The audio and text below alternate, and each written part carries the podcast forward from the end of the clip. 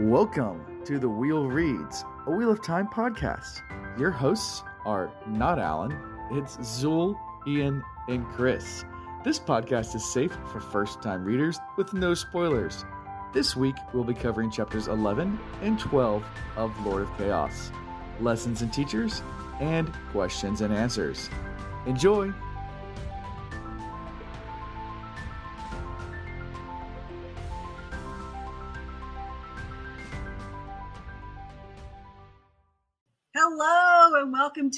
Wheel Reads First Time Reader Podcast. Today, Alan can't be with us, so you'll be hosted by Zuul, Ian, and Chris. Woo! We fired Alan. We got Yeah, rid of him. we found he was a dark friend for real. Yep. Oh, yeah, he is actually. Um, so I'm happy to be here with these two fine fellas. And how has your week been, Ian? Ooh. Well, first of all, uh, Alan hid from us who was going to be helping to host. We knew he was going to be gone. He mentioned it last week. Um, But you couldn't we thought, guess. We thought Jake for sure. Well, so I was thinking. I, I told Zuul before we started. I, like there were a couple other names I threw out, and they said they definitely couldn't. I was like, well, then it, it, it has to be Zuul. Like there's, there's nobody else that's been there from the beginning, knows the whole vibe, everything that could just easily slide in there. So uh, surprised, but also not surprised, but also very happy. So awesome to have you here. This would be fun. Yeah. Um, But we- how, what about the rest of your week? Oh lordy. Uh what day is today? So it's Tuesday. So currently I'm in a hotel room. Uh my boys are in here also. They're on the other side. You might hear them fighting from time to time. We'll see how this works out. Uh they're very peacefully playing a card game right now, but that can that can go crazy at a second's notice. Um they're staying with me down at Fort Bragg. Uh, last time I had them, I tried doing the driving back and forth thing. That was insane this probably isn't super exciting for them, but you know, we went to the pool, went to play basketball, uh, went to the movies. We saw the new Thor movie, which was really fantastic, by the way, especially if you're going with little kids. Yep. I think this one, it's a little cheesier. That's what I've heard. Um, but if you have littles that you're going with, it is a lot of fun. Like uh, Ronan and I were like clapping and screaming at different parts because it was just fantastic. But I think definitely geared more towards the little ones. Um, man, what else? Tomorrow I head back to Richmond. Kids got a swim meet, so we got a little road trip in front of us, uh, and then a couple days back at home with them, and until I send them back to their mom. Um, gosh, there's probably other things going on, but like when I have my kids, like I just Yeah. I, I erase everything right? else. Yeah. So I don't I don't know. There's stress. There's probably something I owe somebody or some work I'm supposed to be doing, but do I care? No. Am I doing it? No. After I drop them off on Friday, I'm gonna go, shit, I forgot a week's worth of stuff. But yeah, that's about it. Okay. Well, have fun with the kids. Chris? I was a little nervous, honestly, because I knew it was going to be Zuul. Everything in me said it's going to be Zuul. She's going to ask great questions, and you're not going to have the answers. And she doesn't give anything away. no, I've tried to crack her so many times. She doesn't reveal anything. half of what we Yeah. do is because Zuul like brought it into being in the beginning. She's like, "What? What's your favorite characters, guys?" All of a sudden, now we do favorite characters. Hey, I want you to find a spot in the book that you really like, and talk, oh, okay, cool. We'll add that in too. Yep, so yep, yep. yeah, just a little bit Yeah. of like. Part of me is like, maybe you should skip tonight and let Ian do it all on his own. I would be so She's the- if you skipped out on me. Oh yeah, she's the Wizard of Oz. You think Alan's been running this, but Zuul secretly behind the scenes pulling the strings. exactly, exactly. Yeah. But um, no, I appreciate you guys last week. Um, nephew stayed with me an extra day, and I realized I had him over the weekend. He came in train 12 and a half hour train ride from Newport News, Virginia to Charlotte. Absolutely mm. ridiculous, but he got here and we just had a great time. And I got anxious about him leaving. And I realized how much I miss my boys. If I don't know Oh, how much I actually talk about my nephews on, you know, the platform, but in the beginning, I know I talked a lot about them, and it kind of faded out because over the last year, I've made that transition to Charlotte, and so I haven't seen them as much. But like my oldest boy He's 17, just a couple months out of the 17 gate, Yep. looking almost eye to eye with me. The kid is six foot four and 240 pounds. He like has grown literally on like eight inches since the last time I saw him.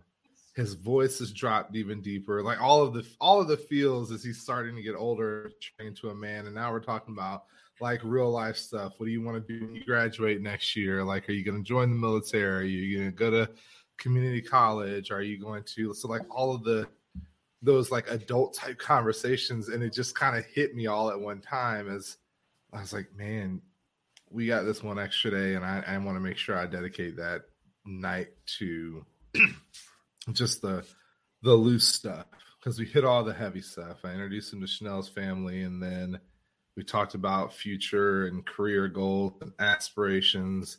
And then I just needed one night where we were just was just me and my nephew, you know. And so I appreciate you guys giving me that space. Um, and then this past weekend, my cousin came up and visited with us. That was just really good family time the last week, and I really needed that, and I didn't realize how much I needed that. Um, but my disappointment is in today.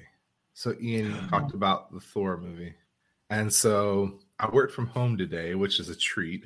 And so I took off from my lunch break at 4:30, and Chanel and I found a 4:45 Thor time frame. We went, we're in the movie. We didn't even realize because we're A-listers, the AMC, so we didn't realize we had gotten 3D tickets because we that subscription every month. We can pick whatever we want. Three Yeah. movies a week. We're watching it, and we get to a specific scene at the end um, where Thor makes a big decision, Yeah. and then power goes out. Oh. Black. Oh. These And are the then- worst movies for something like that to happen in. When I Pretty much all the tell you- Marvel ones. But this, What did I, what I tell you, I mean, you scream? was that pivotal ah! moment. It was like, oh, because and I, this is really bad. So it shows you the state of where we're at today. My first instinct was, oh shit, something's happening. Yeah. well, Because there's yeah. like a guy I saw in the Do you lobby. start crawling? Do you low crawl? Like, That's what's I going got? Yeah. low, and then the lights came back on, and it was like, oh, power just went out. Okay, like logic kind of settled yeah. in. I think So I'd freak out too. Yeah. I sit there for for literally about eight minutes. I'm like, Chanel, I'm gonna go check, see what's going on. Plus, I wanted to get another drink. I go out and all the drink machines are down. I'm like, oh, this is clearly power outage all the way across. You know, waiting in the lobby, no employee like said anything to any of the 35 people standing out there. So I got a little perturbed, but I was like, this is cool. They're trying to fix it. I'm all right with this. You know, I'm hearing some banter. We don't have enough tickets to refund people. We're going to have to push other movie tickets times off so that we Oh. can get these people's movies finished. I'm like, well, hey, I get to see the end. That's all I care about. I go back in, I sit back down, I wait another 10 minutes. Nothing's happening. So at this point, I waited 25 minutes total. Then guys roll in with the cleaning cart. Three young teenage guys, and they see us and they're like, "Oh, I guess we don't get to clean." Like attitude, and left their cart sitting there with the speaker, no, the um the radio, and they go out. I can hear them in the hallway. I can't believe they're still sitting there. I would already left. They should already left. Like I can't believe they're still sitting there. I'd I'm still like, be well- sitting there. Nobody's come and said, Y'all are employees. You know what's going on. Why don't you say something to us? So I'm like still sitting there, and then I just like I can hear them laughing at us. And then my blood starts to boil. Mm. So I go, I'm like, I'm sitting at first, and then the walkie talkie goes off. It's like, you guys know if there's anybody in theater 10, has everybody emptied out? Are you cleaning it? What's going on? And of course, these guys left their position and went out into the hallway. So I went and picked up the walkie talkie. Yes, love that's what we've done. And I'm like, uh, yeah, there are about 10 people still sitting here waiting on Theater 10 to get going. Um, your guys that were supposed to clean left laughing at us. We're waiting. Oh, And then it was like, uh, thank you for the update. I'm like, yeah, you're welcome. I'll be here. Literally in there. You tell them exactly how much was left. Be like, yeah, we're at the uh, one hour and fifteen. Well, that's minute crazy. I went back out with the walkie-talkie, and then they were starting the other movie. So, and they were starting at that point that they left them. So I'm like, all right, let me run back in here because they're gonna start soon. At this point, we're now 35 minutes waiting. Then we creep to 40, Ooh. 45. I'm on the walkie talking. Hey, what's going on? We need an update. You got people in here. The guys that are cleaning come in and start cleaning around us. And then they put their stuff on the cart. They roll the cart out and then they start laughing like, haha, they're still sitting in there. The movie's not going to ah. start again because we want to get the other movie started. Haha. I get on the mic. I'm like, this is the second time I've been ridiculed by your employees. Something better happened. Yeah. The manager's like, oh my God, um, I'll be down in a few minutes. I'm like, yeah, well, I'm sitting in here with a few other people. Some have left, others have not. You need to figure it out. And the next time If they, they come had- in here and say something, best believe they're going to know about it. Yeah, like if they had made the decision, management being they, that they the show's got to keep rolling with the future shows, blah blah blah. They can't push it back. Mhm. A manager should have been there to communicate to you all, not the Correct. cleaning folks. So I There almost was- don't even want to get too mad at the cleaning folks, other than being extremely. But that's the thing. There's one manager there, and he is the only one that knows how to run the machines. Mm. Because I heard that over the walkie-talkie, and from the kids that were in there cleaning, talking about, yeah, we haven't been cro- like this person hadn't been cross-trained to do that. That person hasn't been cross-trained to do that. I'm like, well, based on your attitudes, you probably don't come to work enough or care enough Yeah. to be cross-trained. So literally, Wow. after waiting for 55 minutes, I leave out with my walkie-talkie, and I'm like, I need a manager at the customer service desk ASAP. And I stood there, and then some kid, one of the kids came and tried to get his walkie-talkie back. I kind of gave him a look, and he kept walking. Uh, another guy, Chris is like, you ain't the manager. You keep going. Yep. Another guy comes up, a tall guy, like I guess he's used to being like that intimidating factor. He's a six foot four, like kind of heavy set guy, but he's also like soft and kind. So he's like, Hey, I got tickets I can give you guys. Like, I'm like A-lister. Those tickets do me no good. I can get in these movies whenever I want. I want Yeah. a manager at this point. He's like, Well, I'll take the walkie talkie. No, you won't. A manager You can have won't. this walkie talkie. When the manager comes down to talk to me, Oh, I lit into those kids because they came around. He's like, uh, they he could not warm them off. And he was like, I've had other complaints. They will be um getting a pink slip and one of them will be fired. I'm Oh, like, that's not my objective. My goal is for you to teach them a lesson. They need the jobs, you need the employees. yeah. So that kind of cross train them, make them go up there and take care of that crap. And you be down Yeah. here to take care of your customers because you need some training too. Like, so yeah, that I just wasted That was about today? eight minutes, but that was today. That was right before I got in here. That's why I'm So, late because that have you still not seen the end? dinner time. No, Uh, I have to go back for the last 15 minutes of the movie. All right. If this makes you feel any better, um, you know, whenever we go, I don't drink a lot of soda, but at the movie theater, I've got to get a cherry coke, and we're Mhm. gonna get popcorn, and we'll probably add something chocolate in the mix. So we do that. Uh, Ronan, you know how a small is actually, you know, ten times the size of a six-year-old kid. So Yeah. he's sitting there with his popcorn. He's chugging his drink, popcorn, chugging his drink. We got 15 minutes left in the movie, and Ronan goes, "Mm, "Dad, I gotta poop," and I was like, and I'm like, I'm like, can you hold it for like another 10 minutes? Like we're almost there. And like I see hear him grunting and groaning, and I'm like, can you fart a little bit to kind of you know ease it a Mhm, little bit, like pain, you know, yeah. get some pressure out or something. Eventually, I look over. He's like sweating, and he's like, he's like. So in the last 10 minutes, which again, won't give anything away, but all of these Marvel movies, the last 10 minutes, a lot happens, right? We've got to walk out. Like I rush him in there. He blows the bathroom up. He's laughing about it. And I'm sitting there going, come on, let's wipe, let's go. I got to try and catch the end.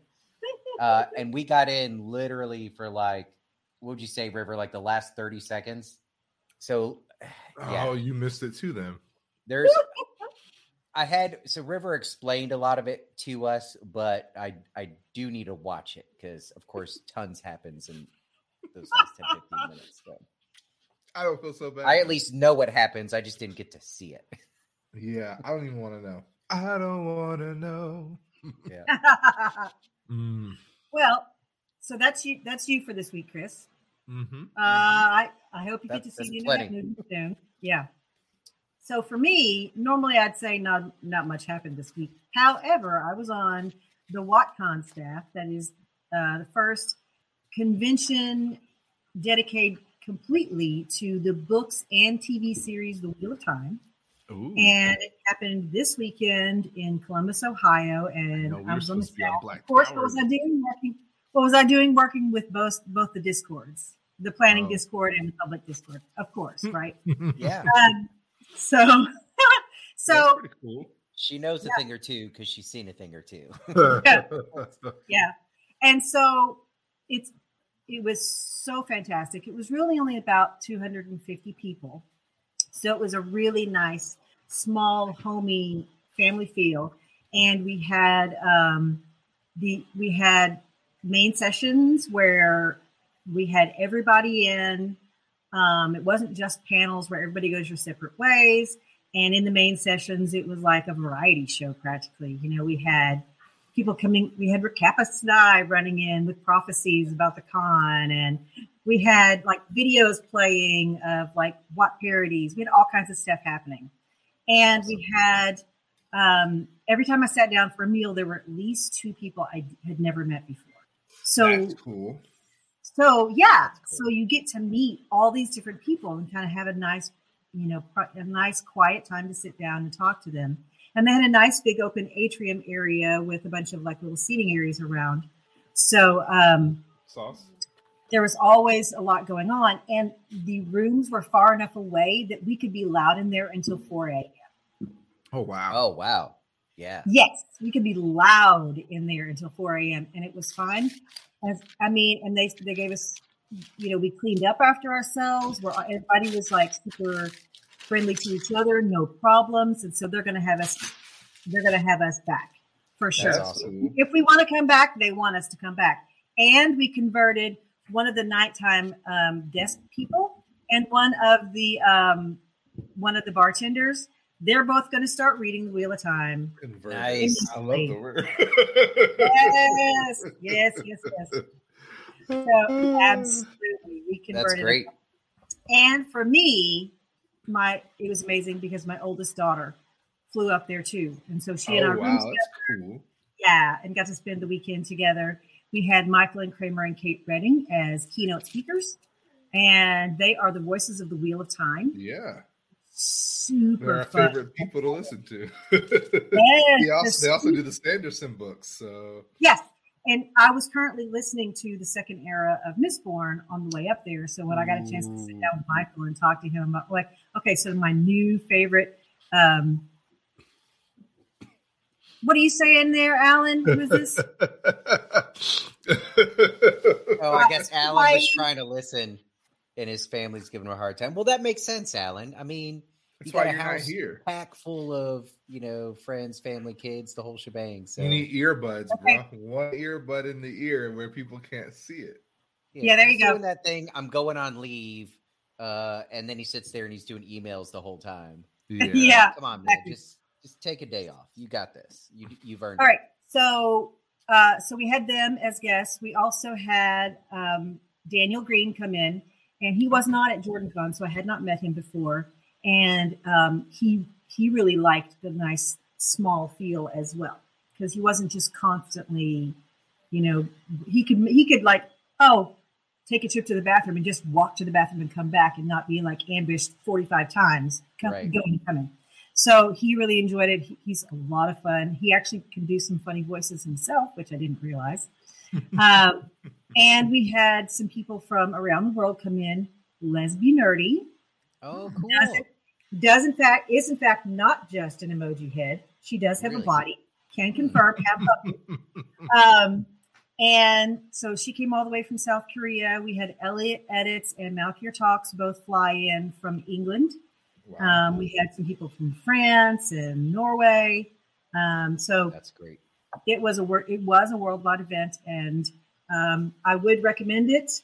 That's WoTCon 2022. I hope to see you at WoTCon 2023. All right. I think it's on our That's list. awesome. All right, Are you ready to dive in? Sure. I'm ready. Yeah. All right, so- these are some good ones. Tonight, we will be doing chapters 11 and 12 of The Lord of Chaos. And the chapter icon for chapter 11 is the Dragon Fang. And the title is Lessons and Teachers. So, what does the Dragon Fang mean to you when you see this? Danger.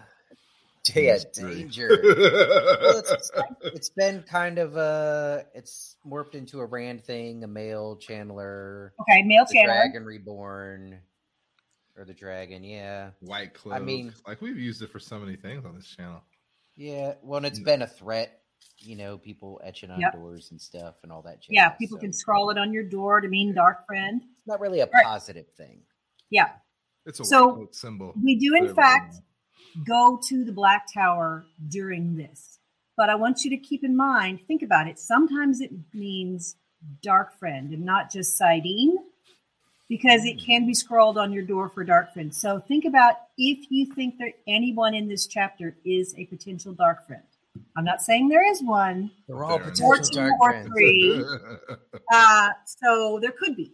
And I want to know if you suspect anyone of being a dark friend while we go through this.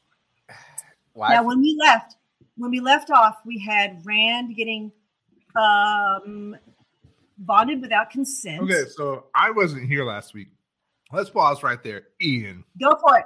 Ian. Bonded without consent. um, pretty bad. Horrible. Like I don't know the Not- the full implications yet, but just the idea. I didn't drop the R word, but how is it not? I mean, Yeah, your is- mind. Yeah, it is. Yeah. mental- Mind. Yes, it is mental. art. maybe maybe even in a worse way. I you know You can't get away from it. Yeah. No. She's always pers- she's going to be persistently in the back of his mind. Yeah. He's going to feel her, feel her hurts, feel her pleasures, He like know her thoughts. she's going to be able to sense these things about him as well, and that's where the continued. It's not even just that one single mm. action. There's going to be long term, like non-consensual interaction between him and her. Yes. She's going to be able to take from him and sense and feel and everything, and he's never said that's okay. So it's like Now- a repeated, continuous. Do you think he'll find a way to break it? Or will she hand it over to somebody else? I'm thinking maybe she hands it over, but I don't know. Yeah, something I did get into last week, Chris, was, uh, and I guess this chapter suggests otherwise, but I was like, all right, was this pre planned? Was Verin in on it from the get go? Like, just the way she reacted made it seem like she wasn't very surprised. She was ready to hop on and try and uh, uh, shield Rand, you know, with her fellow Aes Sedai and everything. And it just happened too smooth. I'm like, wait, is Verin in on this? I Um, agree. I still suspect her a little bit. You started to say, hey, you know, do you suspect any dark friends? Verin? hmm I don't know. I know she's Well- this sweet old lady that just likes to know things, but Verin has worked I too just- long on this to be a dark friend. It's kind of my thought. Yeah, Mhm. I don't think but she's the but I have level of question marks. manipulation, yeah, that and she knows so showing, much, She does, but she, but she doesn't let people know what but she she's knows. also really close to Siuan Eh, and and um Moiraine. Moiraine. but maybe that was intentional. Maybe she's been There are playing a the few long lines. game. There, there are a few lines in here. There's at least one in here which I can argue might argue the other side. That says that she didn't know that this was going to happen. Right. I, I don't think she does. friends. Right now, after this chapter, I don't think Right. she necessarily. Yeah, moving knew. forward, I mean, it was like Verin let loose the breath she had been holding when she had told Siuan and Moiraine how dangerous he was. Neither had listened, and now the passage of a little more than a year saw Siuan stilled and probably dead, while Moiraine, question mark. And then she goes into elaborating on the power that Rand has grown, and then also her like not expecting him to be able to block them from the power from the source so easily. Yeah. So, I mean, when you look at it that way, first off, her interactions with Siuan and Moiraine just point to the fact that she's probably the third in that group. Like, there's always a trifecta. And so she's just as in on it as they are. And now she's trying to figure out what direction to take since she's lost her two comrades. That's kind of how I want to look at this. Okay. Not that she's a dark friend at all, but that she is kind of, you know, one of the three leading or that was leading Rand in the direction, and now Rand's kind of pushed them all aside. I don't want to assume that Verin has the same plans for Rand that Siuan and Moiraine did. Okay. Remember, she kind of came into the know about Rand l- later on, and True. Also with her being a Brown. It, so we've always talked about how like the different uh Ajah, they they're like they're playing a different game. They're trying to accomplish different things. Mhm. We still don't know too much about like what the Browns want, other than they you know they want knowledge. But when it comes to the dragon, like if if they want to influence them, how do they want to influence them? If they want to control them, how do they want to control them? I don't think we know enough yet, and I think they're really good about keeping their cards to their chest. So I won't say that Verin wants the same thing that Moiraine and Siuan want. No, at this And I point, don't know what she knows wants. she wants. I don't think she knows. Uh, She's trying to figure it out. She does. she probably read some book that she's not sharing with anybody else, and she knows something else that's really significant, and she's just waiting for that moment, That could be true. being all Oh, brown and whatnot. I get Brown it. Ajah, that is. At some point in here, it does say that she will not. She she's been working towards something for seventy years, and she will. She doesn't want this to mess it up. Bingo. You don't know what that's that the whole is. dark friend idea, but I don't. I no, can't but it, I mean, it doesn't say she could have known already that there was a dragon reborn coming, and she could have been. And she's like, "I'm not going to let whatever Alanna did Sure. mess it up." Right? Yeah, You don't know. She doesn't say what it is that she's been working towards. but she's she- got a plan the end, not a little one. She's been working on it for a long time. So Yeah. Whatever it is, something she's been working on for 70 years. curious how this might unfold. Yeah. You know, s somebody, uh, Jake popped it up. Somebody mentioned that uh, Verin said in passing about like either out of curiosity, would she say? Verin said she may bond Rand and Alanna hears. So this was earlier in the series. And well, I, I didn't remember that while I was reading. Um, man, what if what if Verin's the type to like use the power of suggestion to get Oh, other people yeah. to do shit for her, and then pretend and play and be like, "Oh my gosh, Alanna, why'd you do that?" He's like so strong and powerful, and like you should you should have done that, and like you didn't have consent. Oh my Mhm. goodness. Meanwhile, maybe she sprinkled that idea on her intentionally, Yeah. Could be. yeah, I I want you to think about for a second. Okay, the last time we saw Alanna and Verin was in the Shadow Rising in the Two Rivers, and they were helping out with the you know the Trolloc invasion and all of that. yeah. And Alanna said something about bonding to Perrin. Oh yeah, she was all about some pairing. Yeah, Mhm. Alanna said that, and we had, you know, someone back in um, the Great Hunt saying something about, you know, oh, all the all the sisters are talking about you. They want to potentially bond you. So this has been sort of foreshadowed all along. And um, the last time, Alanna could be the dark one. the last time, well, also this it's not just this section. We also go elsewhere during this chapter. Yeah, So it's not necessarily just them; it could be anyone. sure. If there is a dark one, a dark friend in the chapter, They could so- all be dark friends. I, I trust nobody. they could be. And- you know, and you know, Rand was very specifically in Moiraine's letter told not to trust any Aes Sedai. None of them. Yeah. No one who is currently an Aes Sedai should you trust. Mm. You know, is what Moiraine basically said. So, um, and now to to prove that Verin is actually a decent person, uh, trying to settle all these girls down after the commotion. she's you all like, need tea. Tea time. With with a little Uh, bourbon, Brandy? actually double a lot brandy. of bourbon. double the brandy. Actually, make it a heavy pour and just get mm. them to all pass out and go to bed because I don't want to deal with their shit tonight. That's my friend. Anybody that wants to pour me a double and send me to bed, we can be friends. They're out there passing out melatonin gummies to the kids. Be like, all right, it's past your bedtime. Shut up. Take some NyQuil. But I'm not even sick. Take the NyQuil. It's good for you. Uh, yeah. Once or twice. So. Yeah.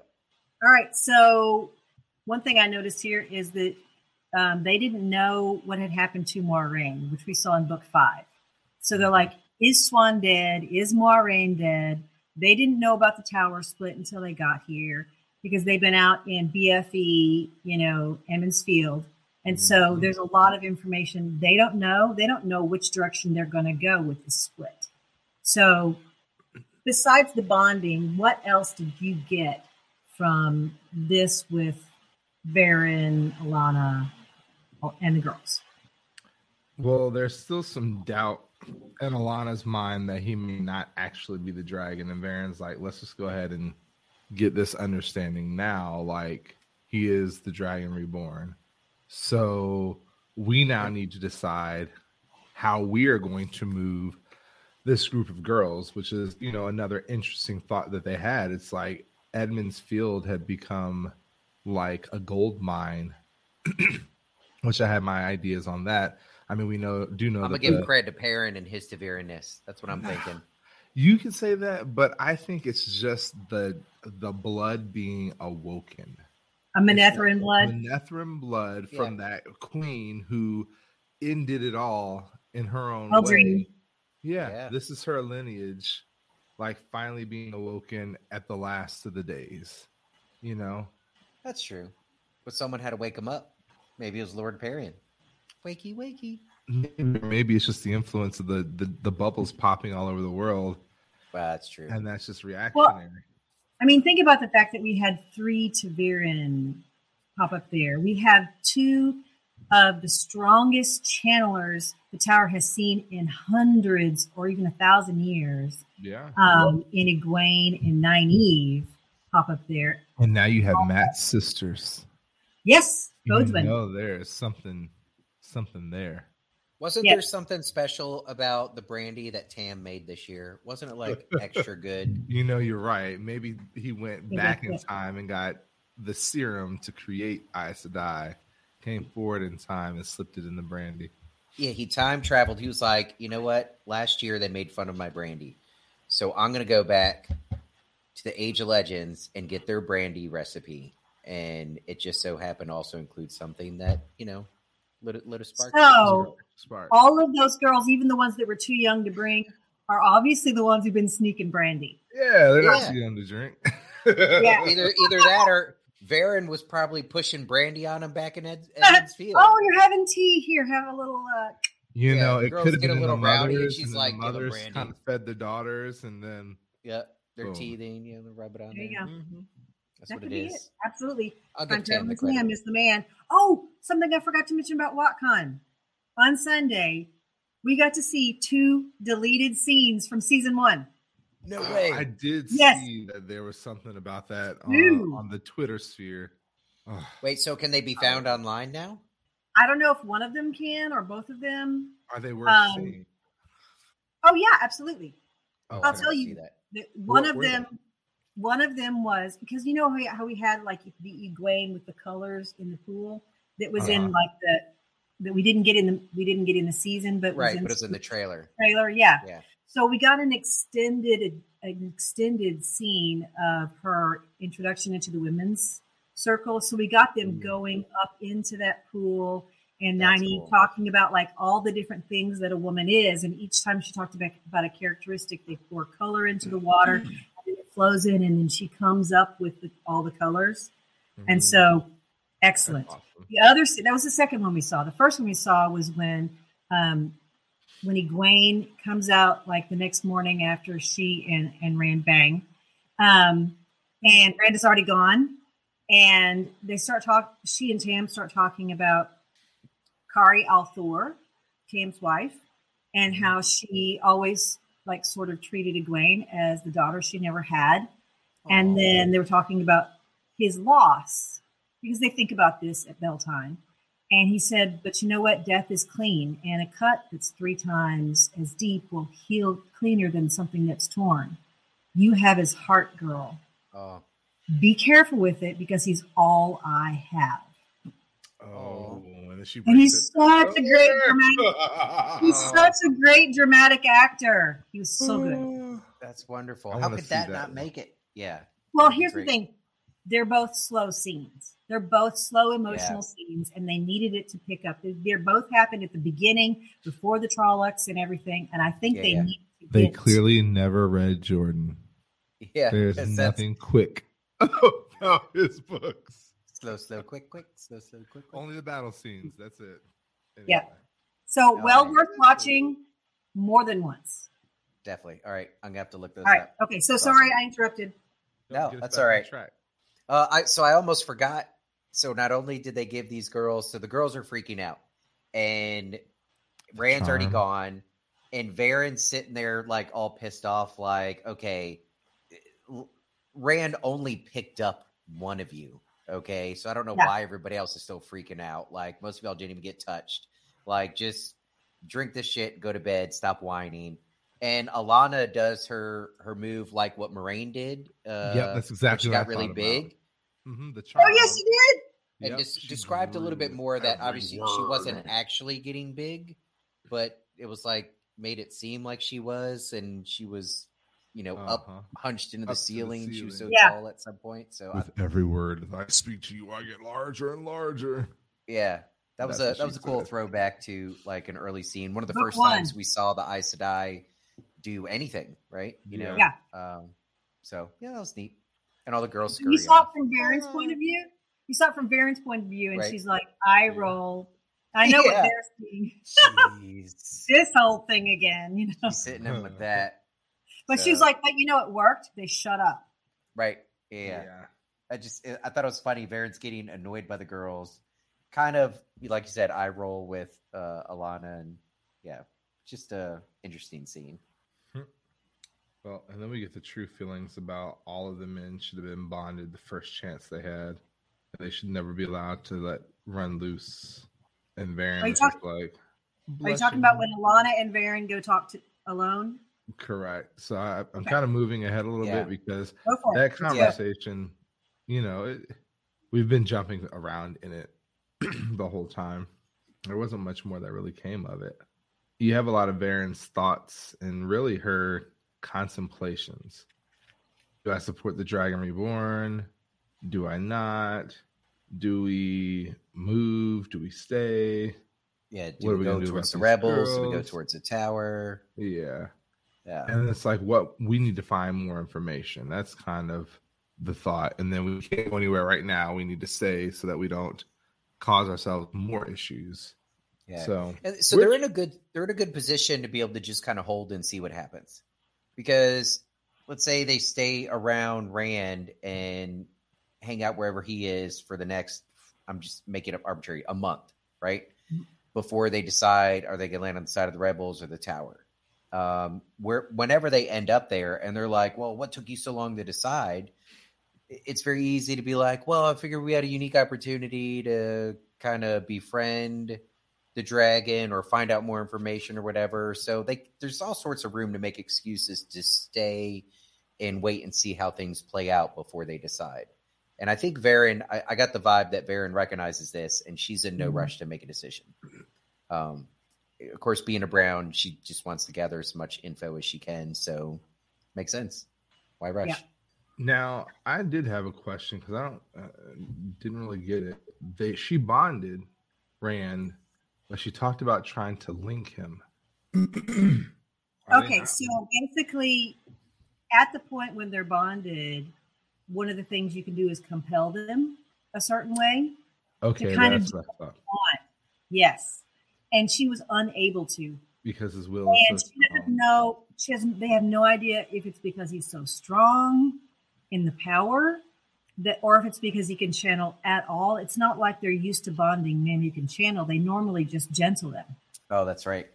Yeah, so they pretty much just gave him special healing properties. that gave him greater endurance, and then he's got this nuisance in the back of his mind to add to the nuisance he already has in the back of his mind. Because clearly, Lews Therin is in there still going off. Yeah, let's put more voices in his head. This would be great. Yeah. What- that's all we really did. What could go Yes. wrong? But Lews Therin doesn't like the voice, and he backs away No. a little bit. he's scared of her. He backs off from Ver- uh, from Alanna, and he's like scared of having that Aes Sedai in there. Yeah. So, So- I'm guessing this is like never been done before, or, or at least it's so rare that even Lews Therin is like, "What? What the fuck is this? I don't. What, Yeah. the, what does this mean? Yeah. Like, what's gonna happen?" Like even Lews, like Lou seems worried, scared, slash confused. Yeah. Like I don't know what the implications of this is. Like Yeah. Mhm. So Yeah. And being the reader, we we know some important information too. We know that there are convoys coming from both ways to Rand. Mhm. So these women and all of these soon to be novice will kind of hear from both groups and kind of get to pick a side based on what they hear. So So I mentioned this last week also, Chris, like how screwy things could get real fast. Um, let's say all these girls from Emond's Field go one way and they side with the tower, and then Rand ends up siding more with the rebels. which she Um, will. It, we can assume, but like that's gonna as much as he tried to pretend at the end that I'm no longer Rand, I'm the Dragon Reborn, I don't care. He still has a heart for his people. I mean, Mat's sisters were part of the group. I mean, he's not going Oh, to be able yeah. to separate his feelings from that. Well, or and you got to think about what you just said. Mat's part of this group, and we know where Mat's going. Right. Like all sorts of chaos could possibly ensue here. And like it would if you said, what if they all have the opportunity to kind of choose, or Alanna and Verin decide to go split ops? One goes one way, the other goes another, and they take some of the girls with them. And that's just going to make it harder for Rand and Mat and uh, it. And don't know. Lord Perrin, Lord Perrin, make sure Lord you get it Yes, right. he's like, oh, why do you keep calling him Lord Perrin? By the Oh, way, man. I love that. Well, Perrin. don't you know? I love how quick he got put in this place. The women's of Edmund Field do not play. They're like, boy, you wool headed idiot. You're going to listen to what we got to say. He's like, you're all younger than me. Doesn't matter. We're women. You're still a boy.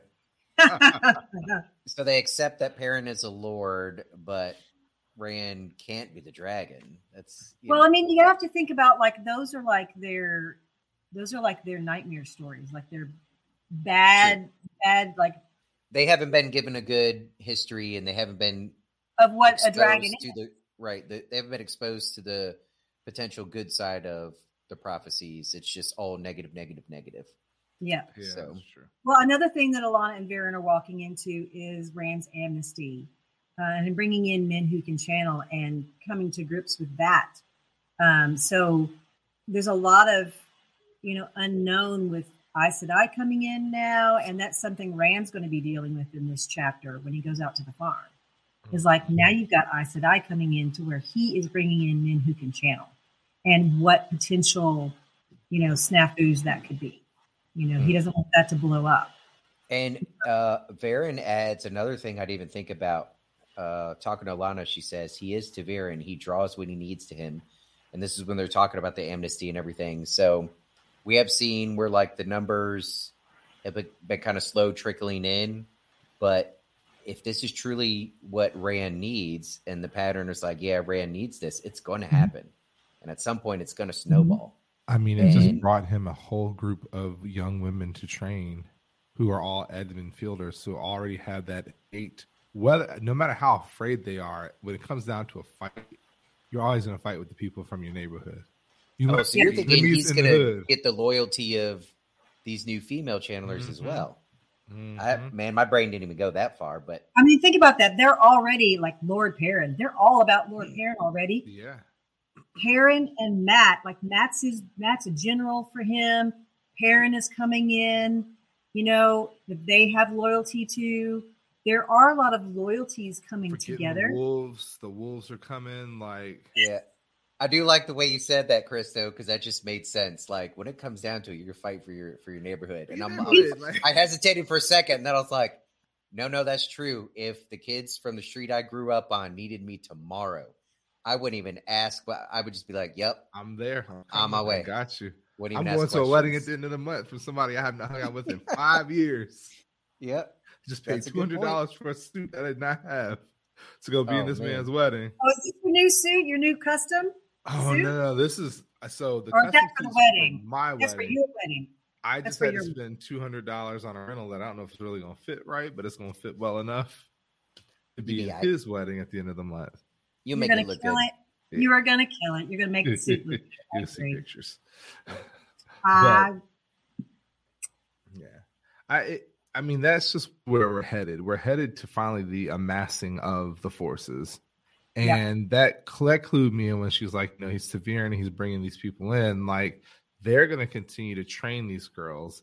Then you're going to get the rebels coming and they're going to train. And I still have this great big hope that the queen comes back, realizes that Okay. Rand is like Oh, hmm? my, Morgase. more gays. Okay. I'm hoping She's she so back. tied up with the white cloaks right now. I know, but I still feel like. And she's by the gonna- way, previous chapter, sorry, but last episode, turns out the White Cloaks aren't a bunch of nothings. There's at least one leader in the White Cloaks that seems to be playing the long game. Pedron And he's, and he's wicked smart. Pedron yeah. Niall, the leader. yeah, Yeah. He's Um, one of the great, the five great captains, by the way. yeah, we've got something to worry about, Chris, with the White Cloaks. yeah, And people's Yeah. allegiances are just getting oh, oh, yeah, all over it's the place. it's messy. It's really Yeah. messy. Okay. So But yeah, Morgase, sure. Hopefully she comes back eventually. I don't see Right. that shit happening for a while. Ah, She's in a she's in a hot mess of a spot right now herself and trying to cover for her kids and yeah, that's true. get So her own then- forces together to try and get her kingdom back and oh I mean, we so, but I mean, even from that same lens, Egwene's going to come back eventually, and Elayne, and Elayne's going to take over. I, I just have this hope that Rand. Oh, Elayne's is going gonna- to over in Caemlyn. Mhm. I feel like she's going to end up coming back at some point. Okay. yeah. It's got to I- I- happen.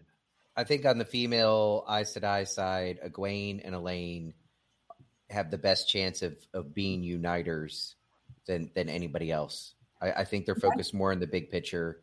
Uh, any of our current Aes Sedai, they're so indoctrinated, Yeah. not just with what the Aes Sedai have been teaching for so long, but with what their Ajah, what their plans are, and everything. Yeah. you just can't trust any one of them.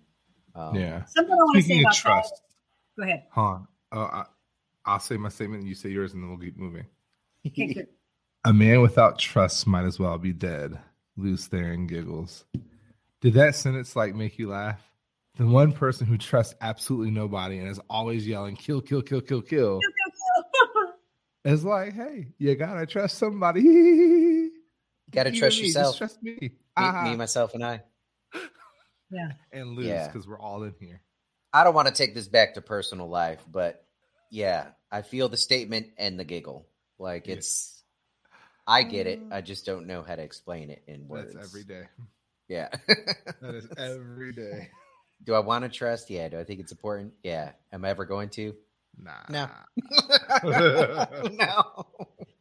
Well, I mean, here's the thing. When I first met you two, you were both single and you had been in long term relationships that had ended not exactly well. Yeah, a little bit of trauma. Now there. you, a little bit of trauma there.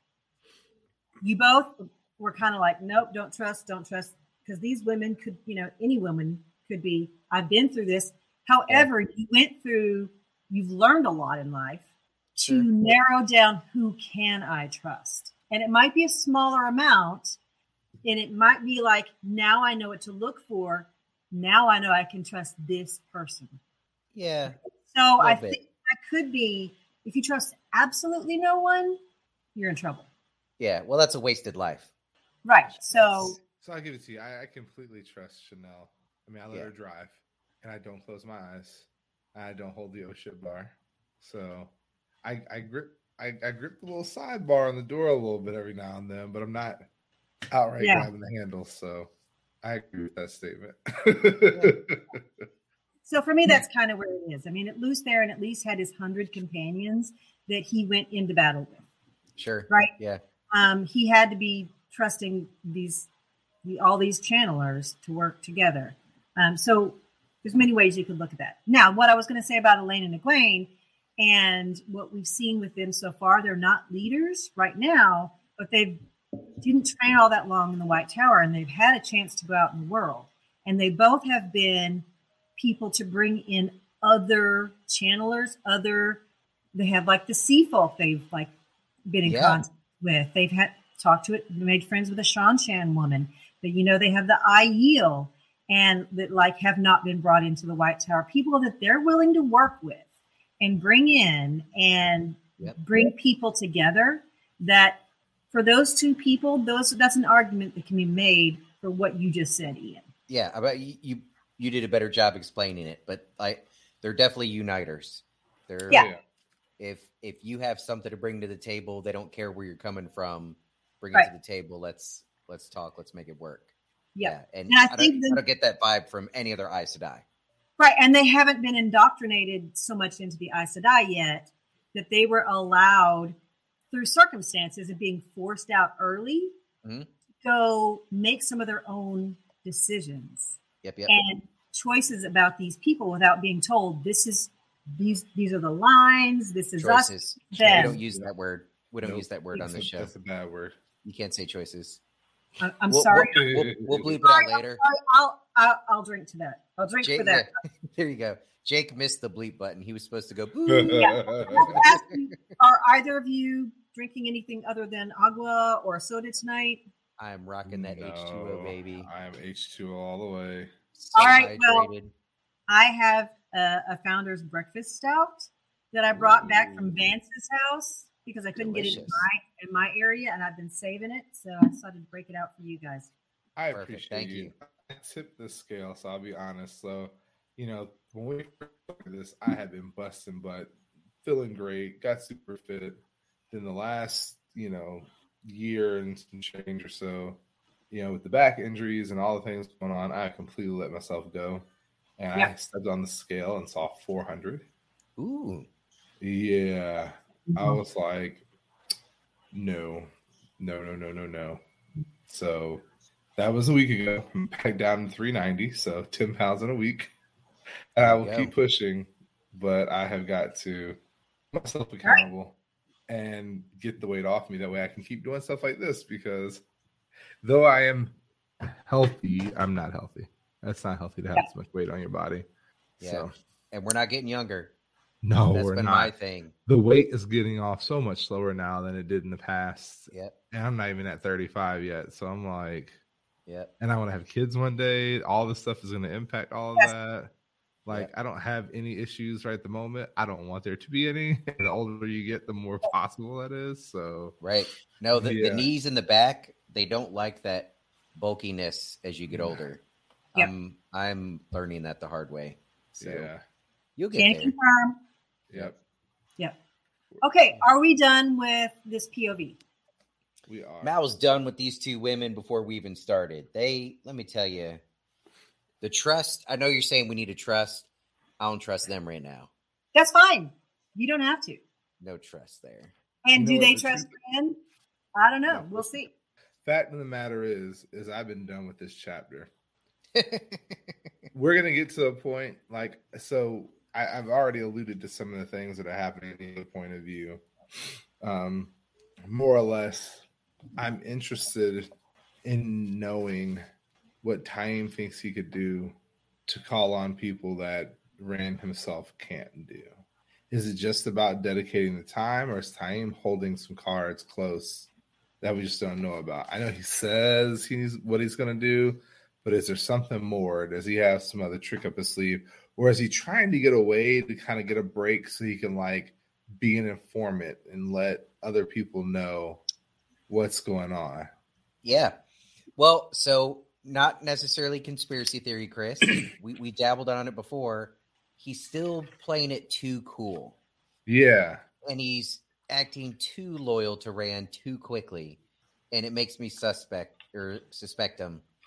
He's putting in charge he's being put in charge of not just training, but he's getting ready to go out and collect more dudes. And because Rand isn't doing it himself, Taim has this opportunity to train him in such a way that it works in his favor, or to influence them in such a way where they're more loyal to him than they are to Rand. Mhm. Uh, and while we haven't exactly seen evidence of that yet, he's in a position to do that. So and he picked up using the gates really well. And he can bring Yep. horses and other people through the gate with him. He's confident in his own ability and use of the power that he feels like he can do this after what a couple weeks of, of being with Rand. yeah, and if he turns if, if he turns out to be some Forsaken, it wouldn't be surprising. It would actually make the scene a couple chapters ago that much more hilarious when Rand is like, and by the way, be careful if any of them are learning too quick. They could be a Forsaken or Dark friend sneaking up on us. And Taim goes, Oh no, Forsaken? Are you serious? Meanwhile, like, it's, it's him. He's the Forsaken. Yes. like, So, like, I know you said that before, and I want to be like, no, Jordan wouldn't write that way. But maybe he wouldn't write that way, but he is writing that way to throw us off, could throw be. people like me off. Could be. Well, I mean, there are various places around the world that we've seen Forsaken, right? We've seen some like one in Illian, and we've seen one in in Caemlyn, like in powerful positions. So where else can you? We've seen one in you know uh, Tear like Lords of Tear. So you have to kind of start thinking for the rest of them, where might they be? And not you all of them are going to operate the same way. Um, Yeah. Like Mag- Moghedien kind of hiding in the shadows. and he's, and he's not other. in any particular place. Right. Uh, so does it make sense that there would be one that would intentionally play the part of the fool or it, like be in a position like Taim? Like, I just want to find a way to get close to him, and this is my angle, sort of thing, and maybe I can influence him without him finding Kind of out like a sweeper. Yeah, yeah. Someone kind of So- someone that can get close. That'd be Here's No. the, here's the thing. Let's just go Demon by himself. let's go by vibes alone. I had better vibes with Asmodean helping out Rand than I do Taim helping out Rand. I just don't have good vibes. okay. So so why is that? Because it's too easy. because Asmodean's dead, so now I can say I trust him, and Taim's alive, which means I don't trust him. He's been, it's been too easy. He agreed too quick. He's doing everything Rand asked him, even though clearly he's got more control of the power than Rand. Well, he's He may been not channeling be- Yeah, he has been not- channeling longer than Rand. and he that's that's a red powerful, flag too. but- yeah, he's not As crazy old yet. as he is, and I just I don't know. or he might be really Red flag. crazy, and his crazy so crazy that he looks sane. It's possible. Hmm. I mean, well, all Lead on, crazy so doesn't look on. the same either, right? Yeah, yeah, All right. So when we move into Rand's point of view, he's like just trying to distance himself as fast as possible. So he he knows he can't make a gateway until he gets to a kn- spot he knows well. So if there's a spot in the palace, so he like outdistances all of the Aiel, everyone else on horses, everybody. He just He's outdistances them all and gets in there, makes a gateway, and then just like falls to the ground. And he's like, I can still point to her. She's right there. She's Mhm. still in the back of my head. So this is him learning about what has happened to him. He's like, I wish I had Lan to talk to because yeah. I, I don't know enough, I don't know enough about this. I don't know How what's is he not? How is he not worried that she's immediately going to know where he is, also, and also immediately know where? Well, he does ask that question to himself. yeah, but Yeah. the first place he ran was the last place he'd want her to know about. Well, she doesn't know. She knows the location. She doesn't know the purpose of the location. Yeah, Yeah. I, I wish he'd have been a little smarter about it. Like, I mean, I agree. That was my first thought. It, it's had like he got a tracker slapped on him, and he just ran right back to the hidey hole. You know, to the base. right? So maybe not the smart. I get it. He was panicking. I don't know what I would do in that situation. I'm actually surprised he didn't just vaporize Alanna and Verin. That was my thought. Just get rid of. I still, I still can't believe after what she did that he didn't just go. I Zoom. cut off her flow. You just got finger blasted. I would cut off her. I wouldn't kill her. I'd cut her flow off. That way, You mean like I don't Yeah, he could have. He Because could have finger you blasted know- though. started blasting away. So we don't know if he knows how exactly stilling and Sure, but he like we know he, we know he's yeah we we he could probably know shield. he knows he knows how to like shield and fight it Yeah. but I don't know if his hang up about women would include not wanting Oh, to that's true. I forgot. Yeah, totally cut him off. kill them as well. You know, Yeah, I forgot he had that thing. That's true. he, ha- he does have a hang up about women in general. But if he Uh, was going to finger blast a woman, that would be a good reason to. hmm Anyways, So, anyway, so he runs away and he goes out to um, the White. Tower. the Black Tower, and he um, Well, he realizes that he takes hold of Si- saidin again, and he realizes that the void's not going to make any difference. He still feels her, whether regardless of whether or not he's in the void. There's a lot of things he's used the void to kind of dull everything around him Mhm. kind of bring it bring it in close. And he he realizes he can't do that as a defense against her Yeah, because she's not Yeah. on the inside of that. yeah. Um, She's part of his conscience now. right. is I don't I don't know if you're willing to say this. It- I wouldn't expect it to be too spoilery, but along the way, are we going to get a better, deeper understanding of what happens when they bond? Like what Um, there the will be more. is? And I know he's going to learn about it, but like the science behind it, the like There will be there will be more bonding going on where I think you'll see it more up close from the person who's doing the bonding. yeah, or maybe better um, description of what's happening, or Yeah, you will. There are other instances in the series of people bonding where you get it from people who are bonding and being bonded, who understand what's going on. So you will get more. more You will get more about it. Okay. Yeah. I have, I have so many questions that just, in, unless Jordan decides to give it to us, there's just there's no way I'm going to figure this one out. But Yeah, there's definitely more to come. okay, I Okay. figured as much. All right. That's So when um, Chris read that uh, that quote about a man without trust might as well be dead, and then he giggles his insane giggle. Um, what did you? He one thing Rand notices is only one woman left of the people who were women who were there before because only one husband was a channeler. Um, out of those who were there before, there are I think seven men channeling who are um, in a lesson right now with Taim. Mhm. And what do you think about the way they're being trained? Do you have any comments? Do you have anything to to say about what Taim says about the particular training? Anything about that? He's driving them towards insanity, but Okay. being What do you mean? severe and so I mean, we know that the more they use the power, the more they're tainted. The more they're tainted, the Sure. less sanity they hold. And but Rand needs them trained as weapons and really nothing more. Quickly. So yeah, that almost makes him kind of dark. He really is turning these men strictly Yeah. into tools. Well, he's he's laughed about it before when these men first got here. About you know he used to be so pissed about Moiraine and everybody being manipulative, and here he is doing it, and he's sacrificing people's lives, and even even though he hasn't sacrificed them yet, he knows he's going to. People are going to die. These guys are going to go crazy. He gives. He just doesn't care anymore. Why did these men show up in the first place? They didn't have to come. Well, you got your Taviraness. You got, gosh, I don't know, Well, power.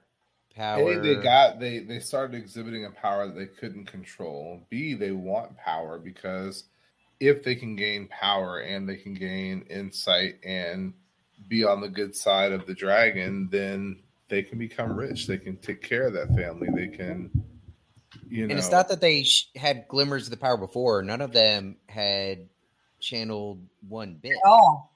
Um, it was Nothing Taim that found that they had the potential to, and then started training them. So, I guess that's a great question. I like. I'd I'd have to give the wussy answer of it being the ta'veren thing. Trying to Why, Ian, did you join the military when you did? Answer me that question. Because this has a lot to do with why they are doing what they're doing. Well, I guess there could be some of that. I, I mean, I was um, right at, right after 9-11, I went to the recruiter's office, and I was, you know, at the time I, you know, wasn't married. I was young, able, um, single, all that jazz.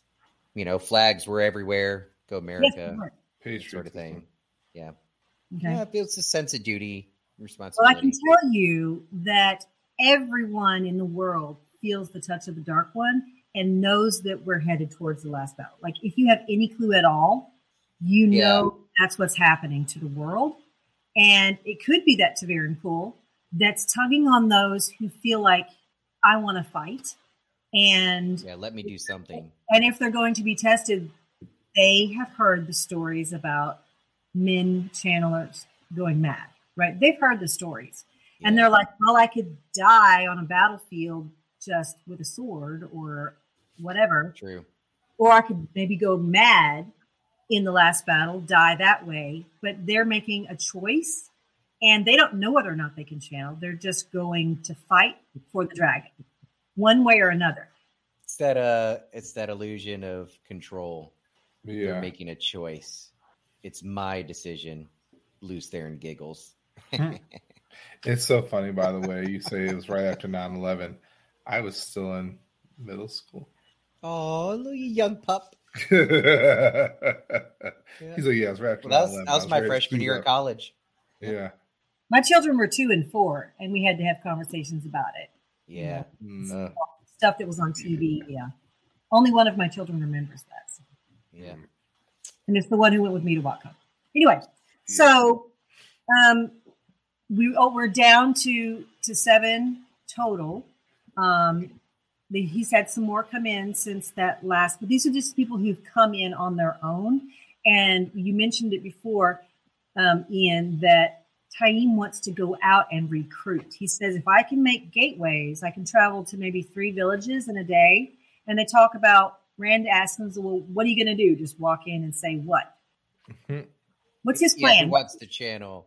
Yeah, but Yeah. he's he's like, well, I'll be a little more suave than that. I'll just see who supports the dragon, sort of thing, and uh, go from there. Which Rand Rand kind of chuckles, like, well, that's not too much better, but you know, I I guess it'll work. So this this is this is where I'm again back and forth with trusting Taim. His argument is too it's too persuasive, too to the point, very mathematical, and you know they're talking about the numbers game of like, well, we want to be able to match this many Aes Sedai, we want to be able to match the tower, and in order to do that at this rate, it's going to take us this many years, sort of thing. Or I don't, I don't know, I don't remember exactly how he broke. the Yeah, he said he said at this Five rate years. we could.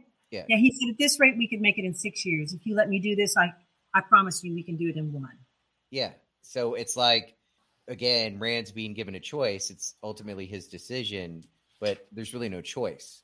The way it's presented to him. Um, So you're saying this chapter should be called choices? oh my Mhm. gosh. No chapter should be. It should be choices with air quotes, parentheses around Okay. it, and maybe that would maybe that would count. But Rand is definitely getting I would say manipulated because there are other possible ways like more more men could show up. Um, and if Rand took the time to understand what ta'veren is and trusted that the pattern would help give him what he needs when he needs it, sort of thing, and he went more that route, then maybe he could just sit tight and let those. But what really if what he come to him. needed?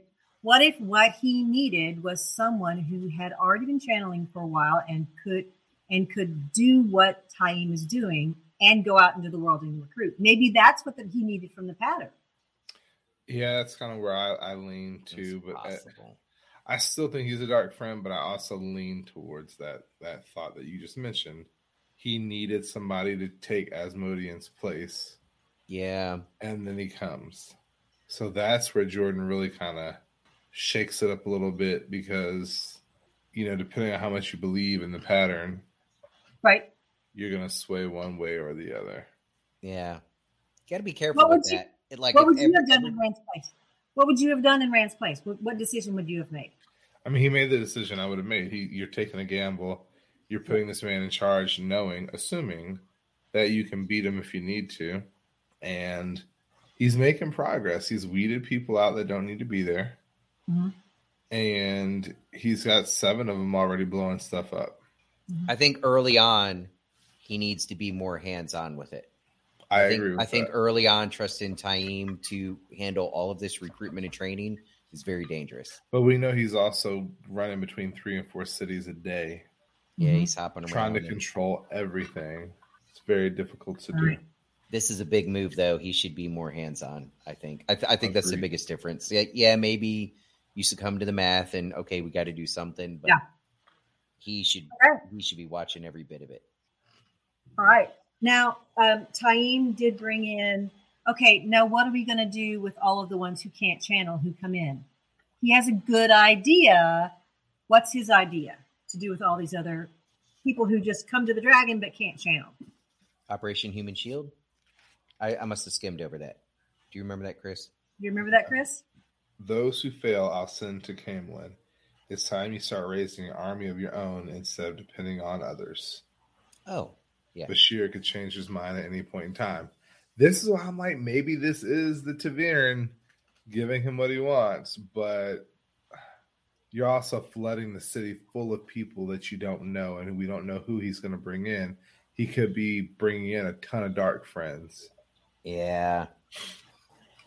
Well, I mean, if you have if you have twenty guys come in and five can channel, then or or two can channel, you have fifteen to eighteen who can be trained to hold a spear, Could also be dark friends.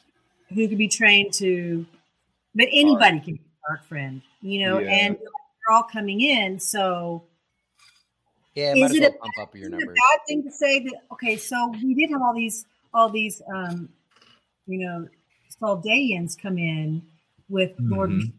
Right, and they're like really good horsemen primarily.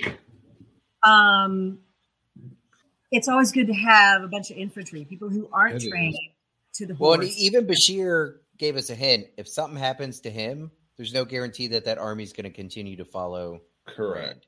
Ran. They might be the- back to because the- Zenobia and back to Sardinia. Because not everybody, really not everybody happen. agrees with what Bashere's doing. We know what's going to happen.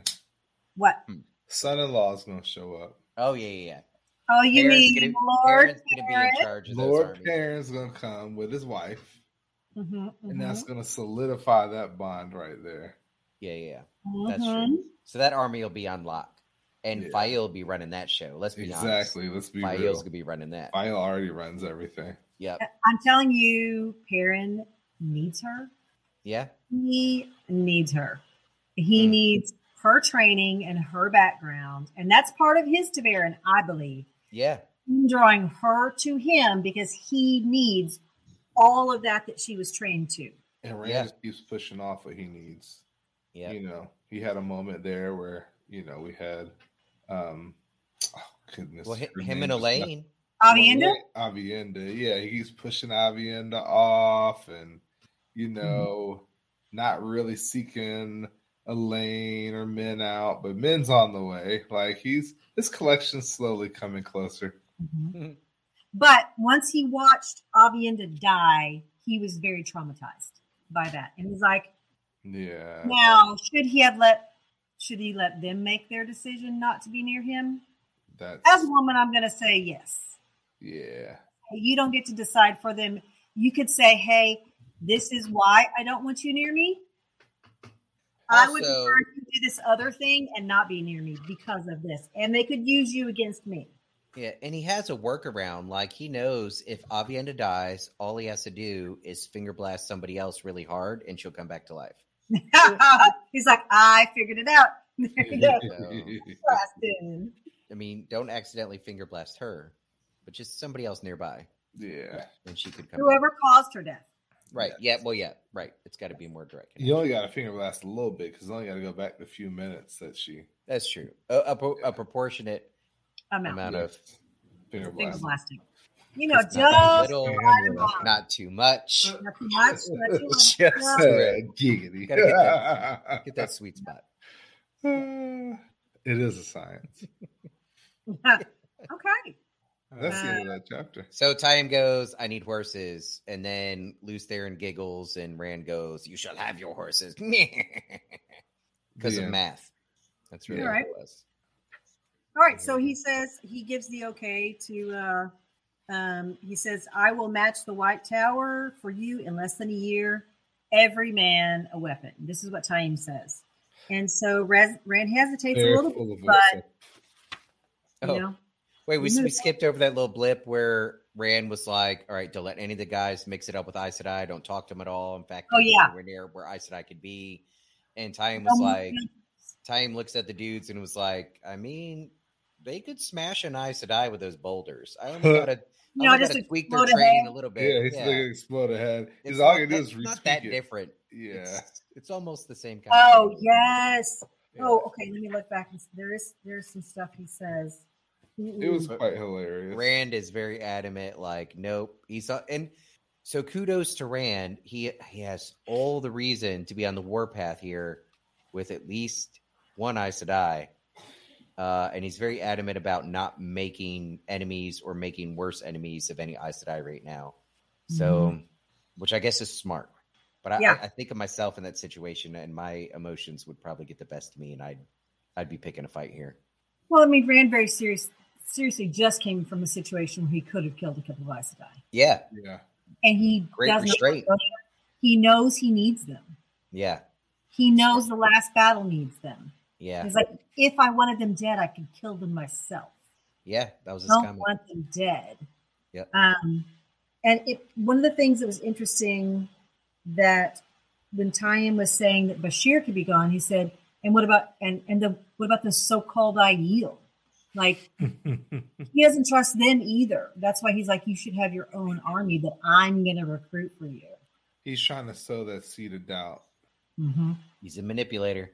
Do you think maybe he o- wants Rand to like only trust him and the Channelers and not anyone else? Well, he wants the throne back. In his mind, he can overtake Rand still. Yeah, I just- Yeah. I, I don't think Taim is interested in being a number two. No, not at all. he's not a bottom. No, No. goes over. I'm not getting back on Do you here. need so- a break? No, I need alcohol, but I can't drink here. So yeah. oh, on base. yeah. Well, Supposed- well, I'm in the recovery program. I'm not supposed to drink at all. Oh, okay. Yeah, yeah, Okay. Well, we can keep going. I'm fine yeah, with that. yeah. All, All that So say. chapter 12. Interestingly enough, that it, okay, this is called questions and answer, answers. Interestingly enough, the chapter sim icon is the white flame of Tar Valon, which is the other half of the Aes Sedai symbol. So I thought that was interesting that we had these two together. We had the Parallel. dark side and the light side. Yeah. And we really good answers in this chapter, though? Do we? Really? I was about to say, where were the answers at? I know. I'm waiting. Like maybe we'll discover them. We have Dana with us, so we got Zuul, and I have all the faith that if anybody's going to help us discover what we missed, it Yeah. All right, so Nynaeve and Elayne are in Salidar, and so we've we've hopped over to there. Salidar being in the south, mm, southwest, just north of Ebou Dar, and um, and what we have here is um, them kind of looking out the window of their little room, and they're looking towards the little tower, and there has been an um, an emissary from the White Tower to the rebels in Salidar, and they've been in conference, and they've been trying to eavesdrop, eavesdrop, but something Unsuccessfully. unsuccessfully. Apparently, some of the things that they've been learning from Moghedien, they've shared, yeah, and there's now a good eavesdropping like barrier that they can't get through because they shared. Which How was did- really, like they're dense. First, they're sharing too much. Uh-huh. Like because so this is where my mind would have gone. This is just me. I don't know which way you're going to go. I don't know if y'all are going to go and support the tower. I don't know if y'all are going to go and support Rand. I don't have to give you anything I'm learning. but that's been the problem with the Aes Sedai all along. They're so divided; they can't be strong because yeah, there's a tower and all these sisters and girl power. Nope, not at all. They've been all at each other's throats. Blue, green, purple, maroon, burgundy, all the different Yep. colors. and we found out as so Nynaeve was noticing as she was teaching these things to the Aes Sedai. Remember, she noticed that some of them had like a little look on their face, like, "Oh, I already knew that." Mhm. And then Nynaeve's thinking was like, "If you knew that, how come nobody else knows that?" And then she's like, "Oh, so everybody here is keeping their secrets. Everybody's got some aces up their sleeves, Yeah. some stuff they don't share." No, And they're that's not been- keeping any secrets, Ian. They're not keeping secrets. They're just not telling all of their truths. So this is what I teach my my children, have taught them. There are lies of commission and there's lies of omission, and they are both equally bad. If there's something you should tell and don't, it's just as bad as saying something that isn't true. In fact, sometimes that It's causes worse. a whole lot more problems than telling Uh-huh. a bold-faced lie. Exactly. So, yeah, I would have been omitting a lot of what I knew and keeping it to myself. That way I can use it to my advantage when the time comes. And Mhm. so, like this whole situation where they're trying to like break the barrier, it's something new that they're trying to learn. That I don't know if Moghedien is actually teaching them how to do properly. They don't even know. like She- that would be the, huh? I mean, so yeah, I from your point, what you're saying from her point of view, I hundred percent would do that if I was her. Yeah, I'd be messing with them. Hold I'd be back, like, well, I'm going to teach you because you asked me, but I'm going to teach you enough to fulfill the requirements of my my necklace, so I don't get. But no more. But Yeah. no more. Right. Mm-hmm. And the, Yeah. the fact that they've become so dependent on their captive is Yeah. like crippling. Hmm.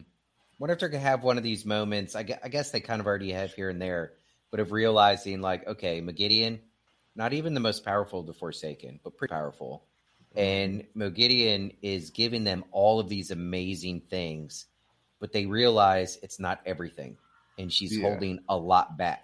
So that just puts into perspective how much there is to know, Mm-hmm. how much the other Forsaken probably know, Mm-hmm.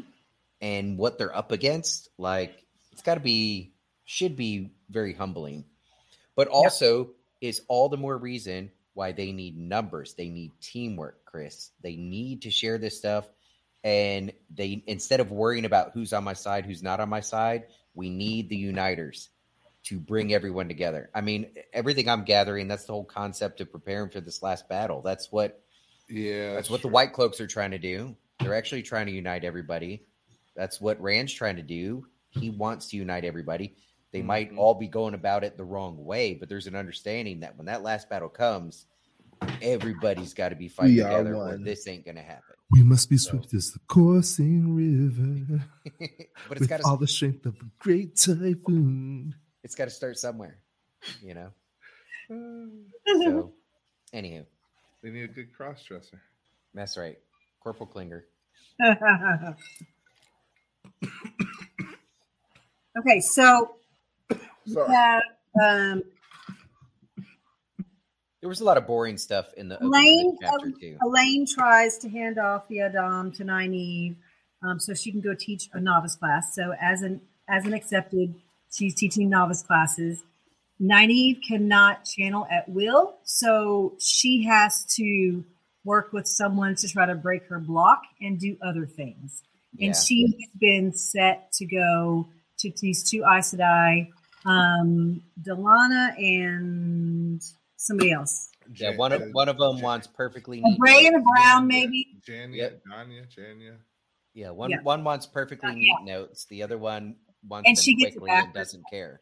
Yeah. Yeah. And um, one of the big things I notice about Nynaeve in this whole thing is she's kind of, she's very much um, down on herself and downplaying and like, I wish I was brave like other people. She's And it being kind of- naive. She's very, very much down on herself the whole time. She's in her head and she's looking to potentially get the heck out of Dodge. Mm-hmm. All right. She talks with Yeah. Brigida a little bit about this. And so I want you to think about why has Nynaeve gone there? What is it that's making Nynaeve hmm. want to run? Well, so you have first off Egwene having all of these great levels of success all of her own. Okay. And all of Nynaeve's measures of success are in relation to what Mogadine or Moghedien, how you say it, has given her. So she Mhm. feels less than already. And Even then- Even even though she's the one who trapped Moghedien, a forsaken. forsaken. but she trapped her using what she would consider a cowardice way. Okay. And then you put that on top of the fact that Moghedien has this conversation with her about maybe you need to go to Rand. Maybe you and Elayne should go to Caemlyn. Like she could be Yeah. queen. You could be with him. Like, what do you think's gonna happen when they do finally find out about me? She's now being manipulated by her captive. Yeah. It's a mm-hmm. lot of mental warfare. It's good mm-hmm. manipulation because Nynaeve was already kind of feeling like a fraud. It, and And to top though- it all off, like you're saying, her block is not gone. She's Right. supposed to have all this amazing power, and she can't use it at She's will. still so limited. Yep. Yep. Yep. Yep. They're all gonna laugh at you. Stop. Mhm. Yeah. Yeah. Yeah, she's obviously and maybe this is part of Jordan's build up to finding out what her actual block is. And maybe it's something just horrific. And then we're gonna feel like shit that we ever gave Nynaeve shit for having this block. But I kind of I kind of feel like that's part of the the build up we're getting here. Because you want to be like, Nynaeve, just face it. Stop running. What's your problem? And it's gonna mm-hmm. happen. It's she's gonna Yeah. stumble into it. She's gonna blurt it out in one of these lessons, something like that, and you're gonna be like, "Oh my gosh!" Well, and then there's also the fear that Moghedien's going to go ahead and kill her. What She, like, she doesn't have the bracelet on, so she doesn't know what abilities Moghedien has. Oh yeah. When In- she well, in that moment, she realizes that she's moment. not wearing it. Yeah, yeah. Yeah. Yeah, he realizes why is Moghedien um, being Her attitude's so different. like So attitude like, straightforward. Uh huh. because I'm not wearing the bracelet. Now we Yeah. did. She does know that Moghedien cannot channel. She cannot channel unless the person holding the bracelet Allows. allows it. Yeah. Allows it. And so she knows at least that much, but she suddenly feels vulnerable because she knows how powerful this person is Mhm. and what, and she realizes from things that Mogedian is saying that They've been so they, they've been way too open in front of her. Mm-hmm. And I know that you guys have been saying this. Yeah. Yeah. There's a lot that. Oh man. All like they hide their little bickering from all the other Aes die, but they're doing it right in front of Moghedien. Like in front of the enemy. what Yes. are you doing? One of the top 13. Yeah. Stuff some air in her ears or something. Yeah. I mean, geez. Seriously. Make her do it herself. I would love to make her Yeah. like put her fingers in her ears and jump around like a bunny until they're done talking or something. That would be hilarious. Yep. Um, Yeah. Anywho, so this this whole section, I mean, we're, we're we're hitting it. It didn't excite me very much. Not that it wasn't important, but and I say this in some parts, kind of all predictable. No wow moments. Um, the whole naive thing, it's just more of the same. Hmm. Here's the thing that we get though. In this, you can be sure you have my best interest at heart. This, holding her hand to the necklace, will hold me in Caemlyn as well as here. Slavery there is better than death here, but don't take too long to decide. If the so called Aes Sedai resolve to return to the tower, what better gift to take than the new Arm- the Amyrlin Seat than a woman who's so close to Rand al'Thor and Yeah. Elayne? Like, that's really what it's all about. She's trying her hardest to save her own hide Sure. and she has gathered from because she's not just listening to them she's been around all these other Aes Sedai that she's doing chores for so Yep. she's heard some things and seen some things and so she knows that they're on the top of the list for people to hand over if they return to the tower And they've always been. that they then they'll they'll notice Moghedien and then boom, she's dead. When Nynaeve had that realization right when they came into the rebel encampment, I feel like we're talking about Star Wars now. But Mm. um anyways, she's like, Yeah, when we're out and about, like, you know, masquerading as Aes Sedai, we were we were doing some big girl shit on our own, doing amazing things. Uh hell, I captured a Forsaken. And uh Elayne had already made a um whatchamacallit? Uh, Angreal. ter'angreal. Like just doing all this awesome shit. But the second they get around Aes Sedai, they're they're back to being peons. Nothing. They're being used. They're being treated like shit. So so Nynaeve already had this feeling, and Elayne probably as well. And now Moghedien's kind of playing on that and putting pressure on that point. So yeah, Moghedien's trying to save herself, but she's not really saying stuff that's not true. Um But and- that's that's the best kind of manipulation, though, Oh, absolutely. Yeah. because there is truth in it, so it's believable, so you can lead the person on. Sure. It was well, Nynaeve needs to be they all need to be cognizant of that. Um, but at least so far, I don't think she's wrong. I think it I, I think these girls would be far better off, kind of like Egwene, just not being around Aes Sedai. I've yet to see benefit of that at all. The the tower politics just complicates everything. Okay, so looking towards the last battle, do you think that they need to be fully Aes Sedai before they get there? Will that No. benefit them? You don't want you you'd be rather not that they like go all the way through the ranks and become full Aes Sedai.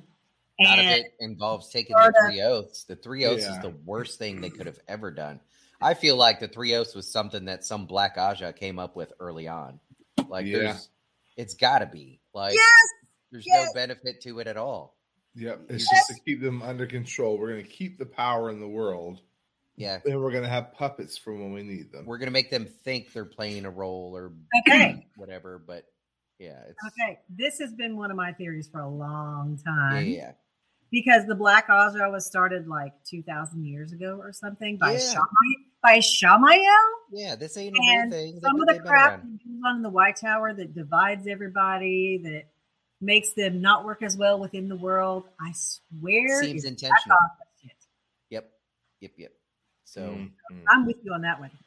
do do they eh, are there things they can learn do they need these other female channelers yes i think that's all important but i think much like when we were in the waste and rand first came out of Rhuidean and we're talking about how all right he's supposed to like break them destroy them and we are talking about how like well maybe that's metaphorical and just what he's going to destroy is their way of life what it has been Right. These What it means years to be an and Aiel, there's or just going to be huge changes. Like that needs to happen with our female channelers and the White Tower. For Okay. them to get with the program, they need to let go of 99.9% of what they thought they knew. And they need to get on board with See you later, tree. the way things actually are now. love you, Tree. Toodles. Okay, so um, Yeah, one we thing at? that Nynaeve feels when she's walking around is it just people just seem to be wasting time sitting there in Salidar. Mm. Like that's one of the things that we pick up with her walking through, um, and um, And she's then- also got this level of issue with this the per, the girl she brought with her, Nicola. it Nicola. Yeah, so like you have Nicola who I think she's going to play a greater role in the future. She's like weighing and measuring out Nynaeve and Elayne because she has dirt on them and she's ri- rising in the ranks pretty quickly because of her own aptitude. Mm-hmm. So you know, they said had it not for for been for Elena Nynaeve, she would have been an exceptional youth. Fine. Yes. So there's that. So she's got some built-in resentment, and she has dirt on them, hmm and she's not treating them with the respect that a novice should treat and accept it. No, and no. it's all kind of crazy. Yep. And the other person, another person they brought in um, was Ariana. They brought in the three. They brought in Moghedien, um, Nicola, and Ariana. Arena. I don't know how to say her name, but she is now hanging around Birgitte, um, dressing like her, carrying a bow, and now she wants to be like a hunter for the, you know, like she was a hunter for the horn, and and so Yeah.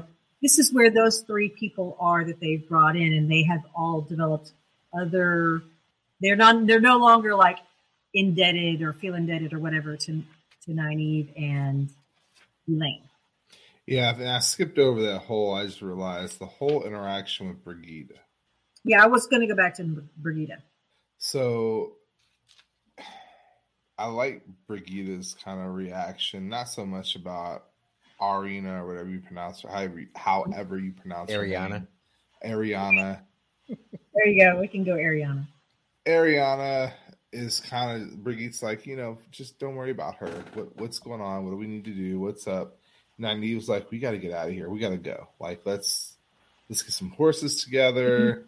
Mm-hmm. Like, It's how like, long yeah, I'll go get Uno. yeah. And she's like, no, no, I don't know. She's like, but he's devilishly handsome and I want to jump his bones. So we have to bring him along. And it'd be good to have some strapping men with or without armor. I, I prefer without armor. Uno's, Uno's always winking at me, and it gets me fired up. so that exchange, you know, Birgitte pretty much calls her out for kind of being a coward again. Yeah. In a bit, she does. Yeah. But then she's also like, I get it. We'll make something happen, but I don't understand what your issue is with Uno. We're going to need that. We know where you're going. We're going to need the protection. You can't really channel, even though you can channel. Like, I can't do it all on my own. So, Well, he basically says to her, like, okay, so Tom and Juilin are good men. Like, if you don't want to take the Sol- Soldayan soldiers who are like badass soldiers and nobody would mess with them, right? If they're just there, nobody's going to mess with them. Otherwise, it's going to be just a few women and maybe Tom and Juilin. One of them's an old man. It's like, so they're good men, but the best way to avoid trouble is to make sure no one wants to trouble you. A dozen or so Shienara, Shienarans Don't be our- a target of opportunity. Yes.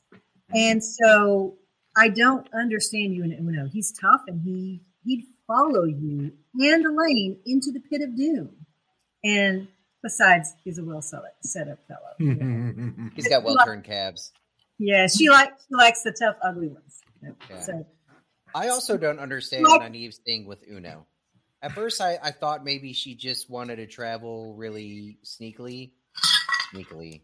That's not what I'm. That's not what I'm looking for. I swear I'm drinking water. Um, incognito, you know, not stand out, and maybe that was the reason. But like, I, I don't know.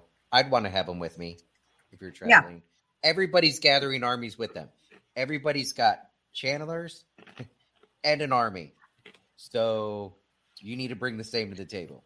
Like, well, and And they're like, and they're like groups of refugees and dragon sworn and whatever, just roaming the countryside. She Yeah. needs to not feel less than though. And by implying that she needs Uno and the guys is implying that she can't do it herself. yeah, Okay. which is crazy. She has all this self doubt when we're in her perspective. Uh, she even doubts the relationship she has with people. She's second guessing, like always battling for power and control with other people, but second guessing what they're thinking. Even this thing with Birgitte, she's like, "Yeah, don't don't tell Uno," and then immediately she's thinking like, "Yeah." She's probably already run off to tell Elayne and going to get Uno, and Uno's just going to meet up with them, even though she said don't bring them. So like, there's all That's this going to be the break right there. there's all this Lan's doubt and to end up coming to her and like swooning her. What? And then boom, she can use her power. Oh, Well, break her block. Yeah. Break her guac? Is that what we're calling it these days? Her mental block. the oh, block. that's I think you said up. guac. I was all, like, I, all the I, thought, block. I think Chris was saying they're going to knock the boots. And, all, uh, all the block, all the blocks, all Yeah. the buildups will be broken down, and she'll be able to release real good. And then, like the power is just gonna rush forward. yeah. I mean, that's. I could give a few real world examples where that usually solves a lot of problems. Yeah. Does it now? Yeah. What, what do they What do they call that moment of clarity afterwards? I don't know. Time to sleep. Well, A lot of times that's what it turns death? into. I don't know what you're talking about. No, it's it's the it's the post nut clarity. Oh, Yeah, can't say that too loud. Got it. Got it. Small ears nearby. Uh, yeah. Yeah. I do love that when when she sense. tries to get Birgitte to do the um the spying, Birgitte's like, no. Nope. Once in one of my lives, I was caught Yeah, eavesdropping on some Aes Sedai, and when they let me go three days later, I swear I'd never do that again. So worst experience ever. ever would not recommend. She's like, don't do it. So I do love that Nynaeve actually does take the, the, the target of opportunity and find her way inside the bubble on the backside of the building and like edges along the backside of the building Yeah, and, Well, and this gets underneath and like listens. like mentally abused. So like she gets cu- picked up by Nicola, taken Yeah. to the what Janya and whoever else she's Delana, Delana, Delana, yeah. That try to grill her for info. and then I'm like, on wait, hand. I'm like, Yeah. wait, are they dark friends? It could be. We don't know who. Everybody could be. Yeah, but they pulled her in and started grilling her more for details on Rand. very specifically Rain. Very Well, specifically about rain. But remember, they're all trying to make a decision on do they return to the tower? but do they? do why is it why is it up to them whether or not they return to the tower? We have a whole cohort of people meeting about that right now. Well, they probably have a, a say or a vote, or everybody's got their own choice on what they decide to do. Yeah, but they Remember, They you're in a group waiting. of And look rebels. this. It, What it you- interesting too that we have a brown. I think it's a brown and a gray, right? So you have someone who's used to dealing with a gray, who's used to dealing with like the really powerful people and learning how to um, negotiate and manipulate them. So that person could be like, "Hey, if I know something about this person, maybe when we Maybe something actually useful. do." It could be something useful that we can use to negotiate with the Dragon Reborn. And the other one's like a brown. Of course, they want to know every freaking thing because it, this is the Dragon Reborn, Yeah, yeah, you know, and maybe there's something. So maybe they're dark friends, maybe they're not. Either way, they're still brown and gray, and they Yeah. still have motivations individually or for their Ajahs. yeah. yeah. And then she decides to go spying on her own. The information isn't is quite it brings up the question of who are they who's the girl that they're looking for something from? That's what I, we definitely need to read about that. Yeah, yeah. because that happens that happens after Tar- Tarna Feir is the red who is the is the tower emissary who they've been meeting with for several days and Mm-hmm. she's not meeting with the hall of the tower she's meeting with the Salidar six who have been running the show from behind Behind the right from the background from the beginning Eh, as soon as Salidar yeah Working it from from behind. Hmm. working it from behind. Yeah. Yes, absolutely. Um, so let's go see what she actually overhears. I gotta get caught up. Okay, it's near. It's actually near the end of the chapter, Yeah. Yeah. and we can skip skip around as much as we want. Alan's not here. We can do whatever we want. That's right. No rules. No king. No No. king. La la la la la la. Okay, so yeah, it's in the last couple of pages. Um, so we hear the door close after um, Tarna Feir leaves, and um, let's see Tarna's reply. Oh, the one about like, are you sure that is the message you wish me to carry back? You request more time to consider. What is there to consider? And Shiriam's like, well, the hall, and that's where the envoy calls her out. Be like, the hall. Don't believe me blind to where power lies. That so-called hall thinks what you six tell them to think. And Shiriam's like, yeah, so the fuck what? They still need time.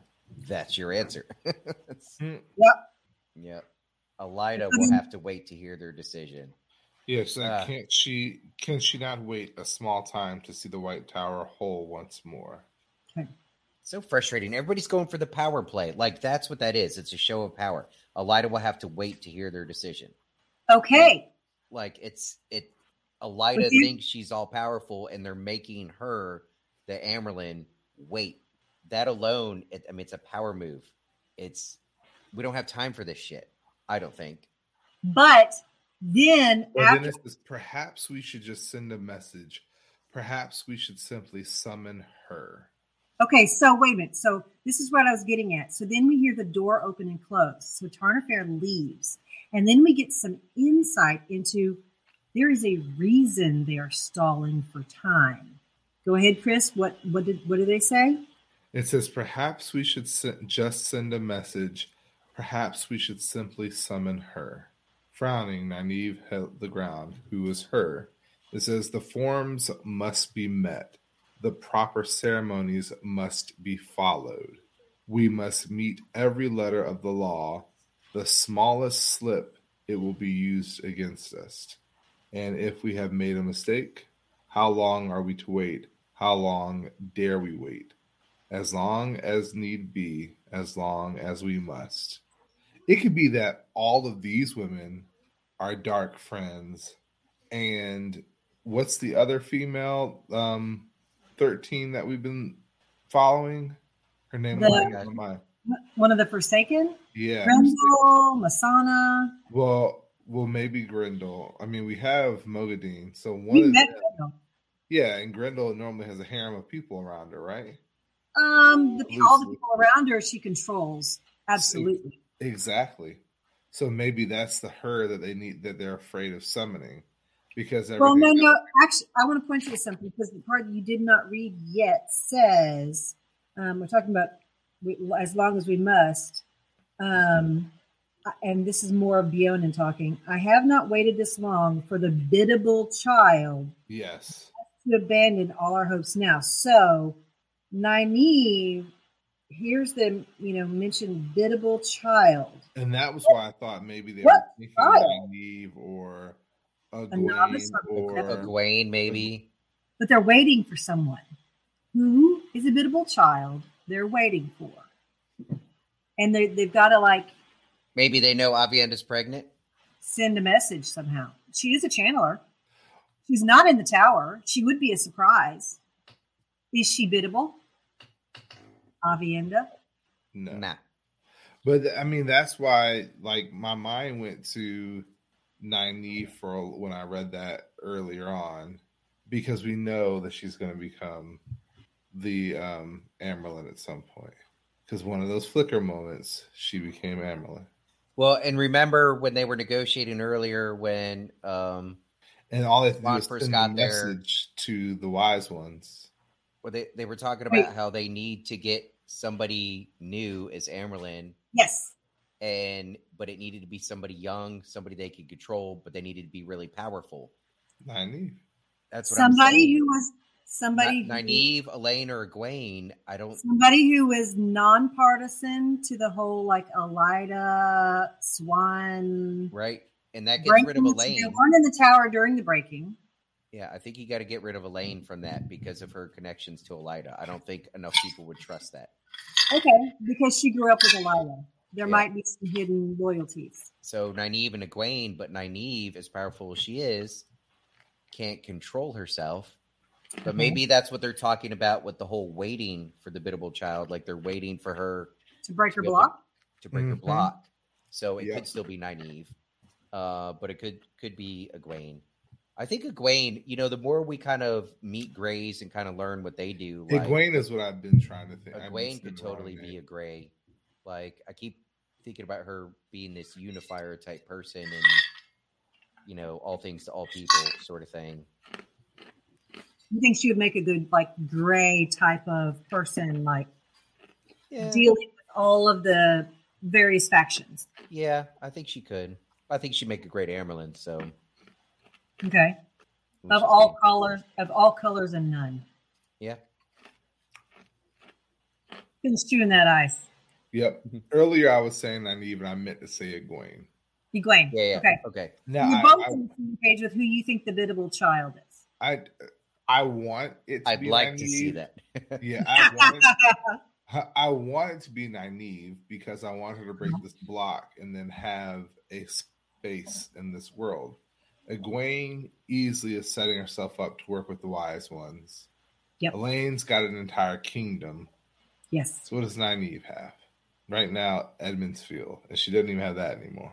yeah, That belongs to Lord She Perrin. is, she is the most powerful channeler that we know of. So once And she breaks the she's block, partner very well with Rand to help train some some people, or at least be his number one go to chick when it's time to battle. I will say one of the things I love about Nynaeve is her commitment to her Emond's Field people. Mhm. yeah. And- get all those girls, and that's just going to be break the block. Maybe it's that. And and the fact that when Rand found out when they found out that he was a male channeler, she was one who like even Egwene sort of like flinched from him a Yeah. little bit. And from the very from the get go, Nynaeve was still like, I'm still your ride or die. Yeah, From Mhm. I'm there for you regardless. Yep. And so I just I love that about her so much. Um Yeah. something I didn't really understand about her as much until I was a little bit older. Yeah. So they're going to call for Egwene, and Egwene's going to come and represent them as Good luck. new amulet. Currently I believe that Egwene is in Cairhien with Yeah. the wise ones. So she's a, she's a little ways away. So that could be what they're talking about having to wait. If they're talking about someone, if it's not, if they're not talking about Nynaeve and in her block, they could be talking about waiting for somebody who's in a different location. Yeah. Or it could be that there's a dark friend that they're waiting on.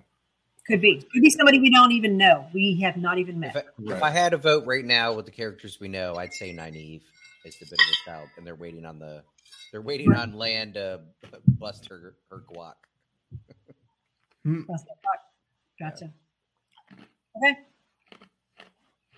Um, is there anything more we you guys would like to say about these chapters? I think we then she gets around. caught, them. and then she gets, you know, worked over real good. I feel like I feel like she's gonna get a beating. I don't think so. Wait, the so the the person who caught her, that's the one who's been trying to help her with her block, right? Yeah. Mhm. Yeah. Uh, I don't I don't think this person's gonna beat her down anymore for something like this. I don't either. Here's my question: Who was watching them from the second story window? All right, read that to me. Neither saw the woman watching them from a second story window.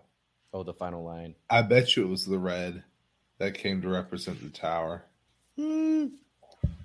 Someone knows that she was eavesdropping.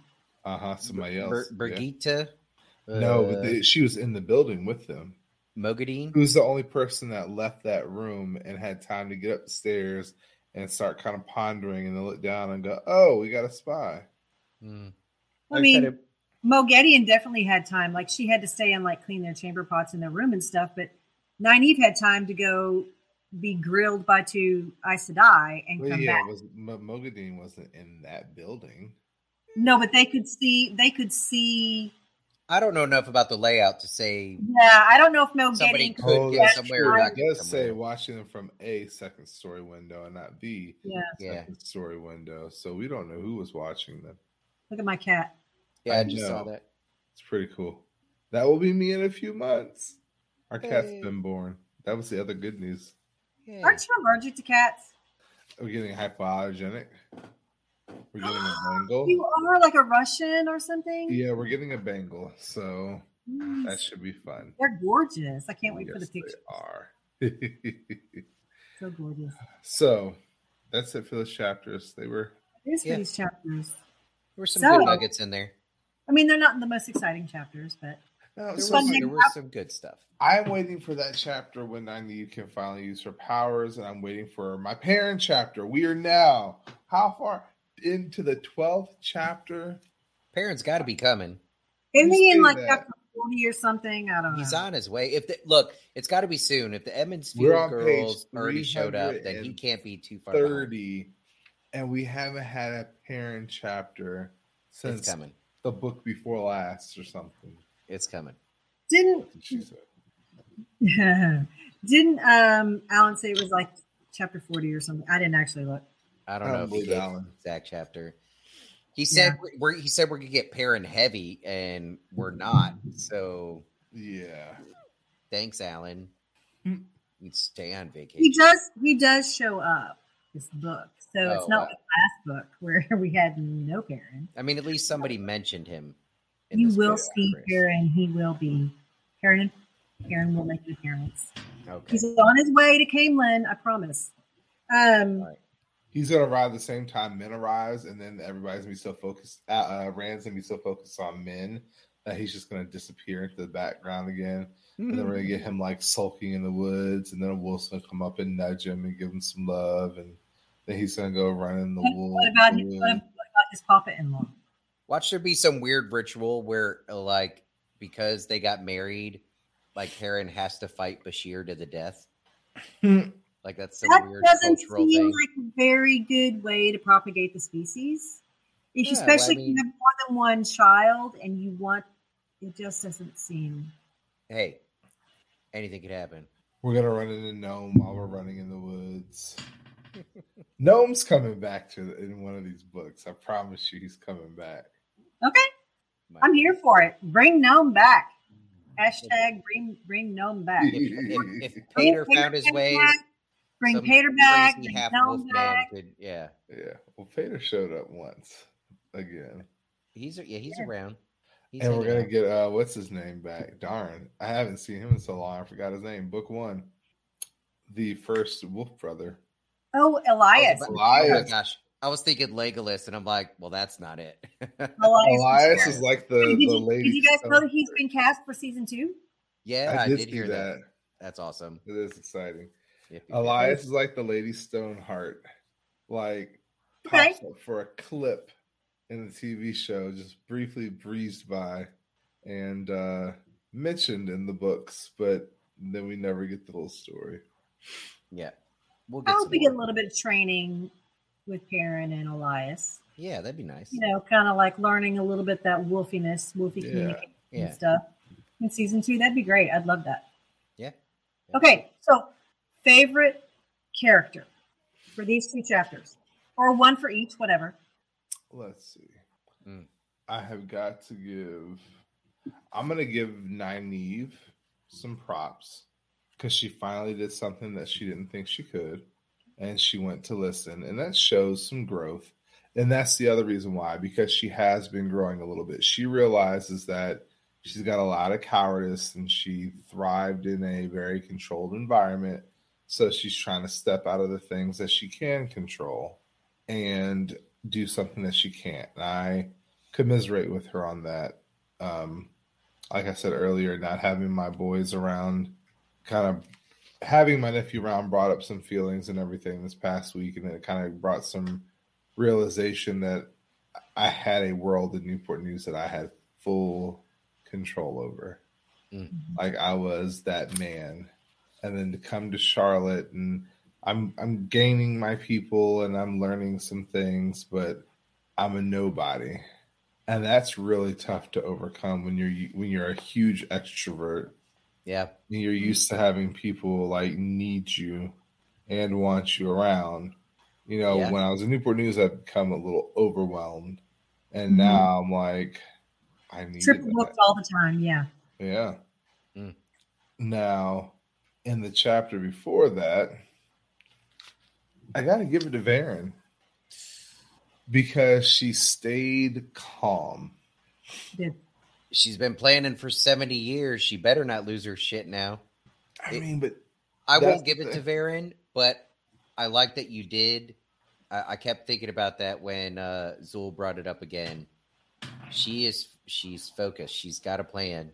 She's got Mhm. something she's been working toward for 70 years. like that's true dedication. Like I don't even like to be at a job longer than a Yeah. And with all the bored. With all the chaos that's starting to happen now, she's like, I'm not going to let this shit ruin what what I've got planned.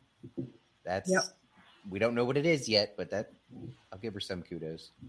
I think I think I'm going to go with this is going to be unpopular, I think, but I'm going to go with Taim. I, Okay. that was my second choice. Yeah. Um we don't know to what end, but he is getting his way right now. Getting his way, he is completely manipulating Rand and controlling the entire situation, and that's why he was going to be my number one. But Verin has been so dedicated to her.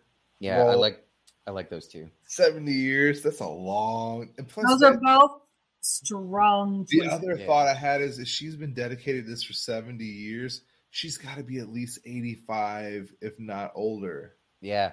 Wait, what? What? Age? Well, no, this okay. So if if you think about this for a second, um, the girls might might go to the tower at like say 15, 16. Yeah. what- All right. They could be a novice and an accepted for 15, even 20 years, Well, and that's what I'm saying. and then become Aes Sedai. So old. yeah, That's why I said at least 85. If she came in at 15 and started right away with this plan, then she's at least 85. Mm, But Unless she's don't a sleeper know- cell and her plan started when she was five years old, being conditioned by somebody else.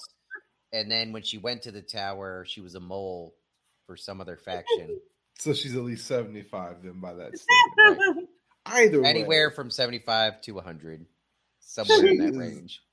it it just kind of brings like brings back around of like the age of, that the Aes Sedai get to and the the powers that they have allow them to kind of keep continuing and keep working and keep moving and Yeah. you know it does go back to the whole idea that you had way back when that their power is based on time and reverting time and inverting time and changing time and you know There is no time.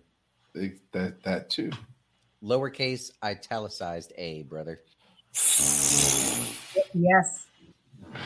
so she anyway, I like her a lot.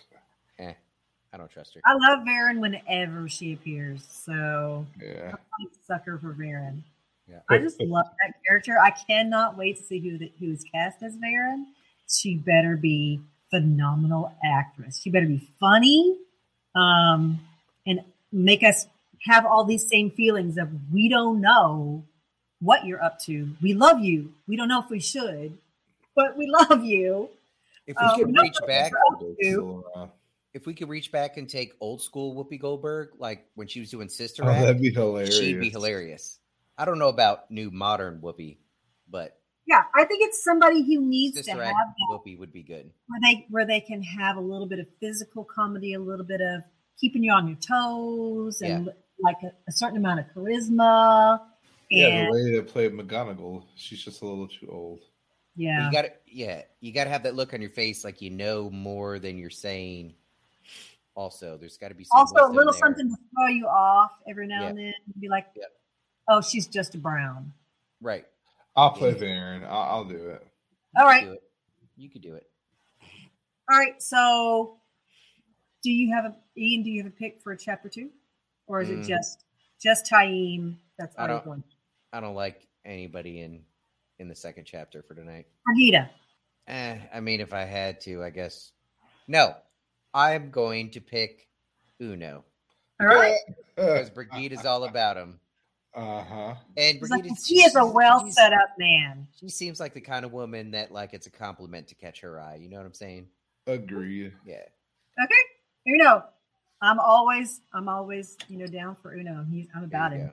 So one eye doesn't matter. Let's go, Uno. Nudge the same as a wink to a blind man, eh? All right. Well then, everybody, thanks for allowing me to host today. And Thank um, you, Zuul. Thank you. And to our top tiers, we appreciate you guys as well. Oh, yes, yeah. I'm I sorry. was here to Oh, say it. So Thank you so much. That means I forgot something. We didn't just get one new patron. There are two new patrons. What? Yes, yes, y'all are crazy. yes. Dang, So- Chris, you took one week off and we got two more patrons. Hmm. Maybe I need to do that more. No, I'm kidding. Please don't. Please don't. Then again, I had a week Okay. without you, and then we got the Patreon. There, well, maybe that's what it was. Yeah. Yeah, I all had to right. wait all- for the next payday to hit and be like, all right, now I'm ready. Okay. So so we got a new patron named Matthew. Thank you, Matthew. We love you. We love your support. Come join Thanks, us in Matthew. the Discord. Join us in the patron chat. We want to get to know you. And the second one, hold on. Do, do, do, do, do. That wasn't in the same message. Um, Drum roll. ah, It says Matsny, M A T S N Y. It could be Matt's New York. I don't know. Anyway, Matt, thank you. We appreciate you.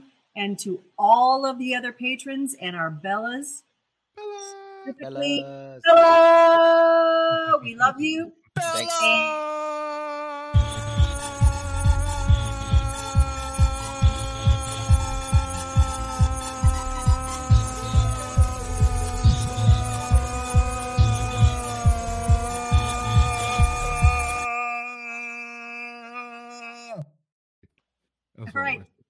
Hope you were all All of- dancing. Yes, I was for sure. Um, all of the giveaways this this month are done. Thank you for participating. We'll let you know when there are more out more out there. And good night. it. And Until next time. peace. Thanks, Bye. Okay, bye. I hope you enjoyed the show and thank you for listening to The Wheel Reads. See y'all next time.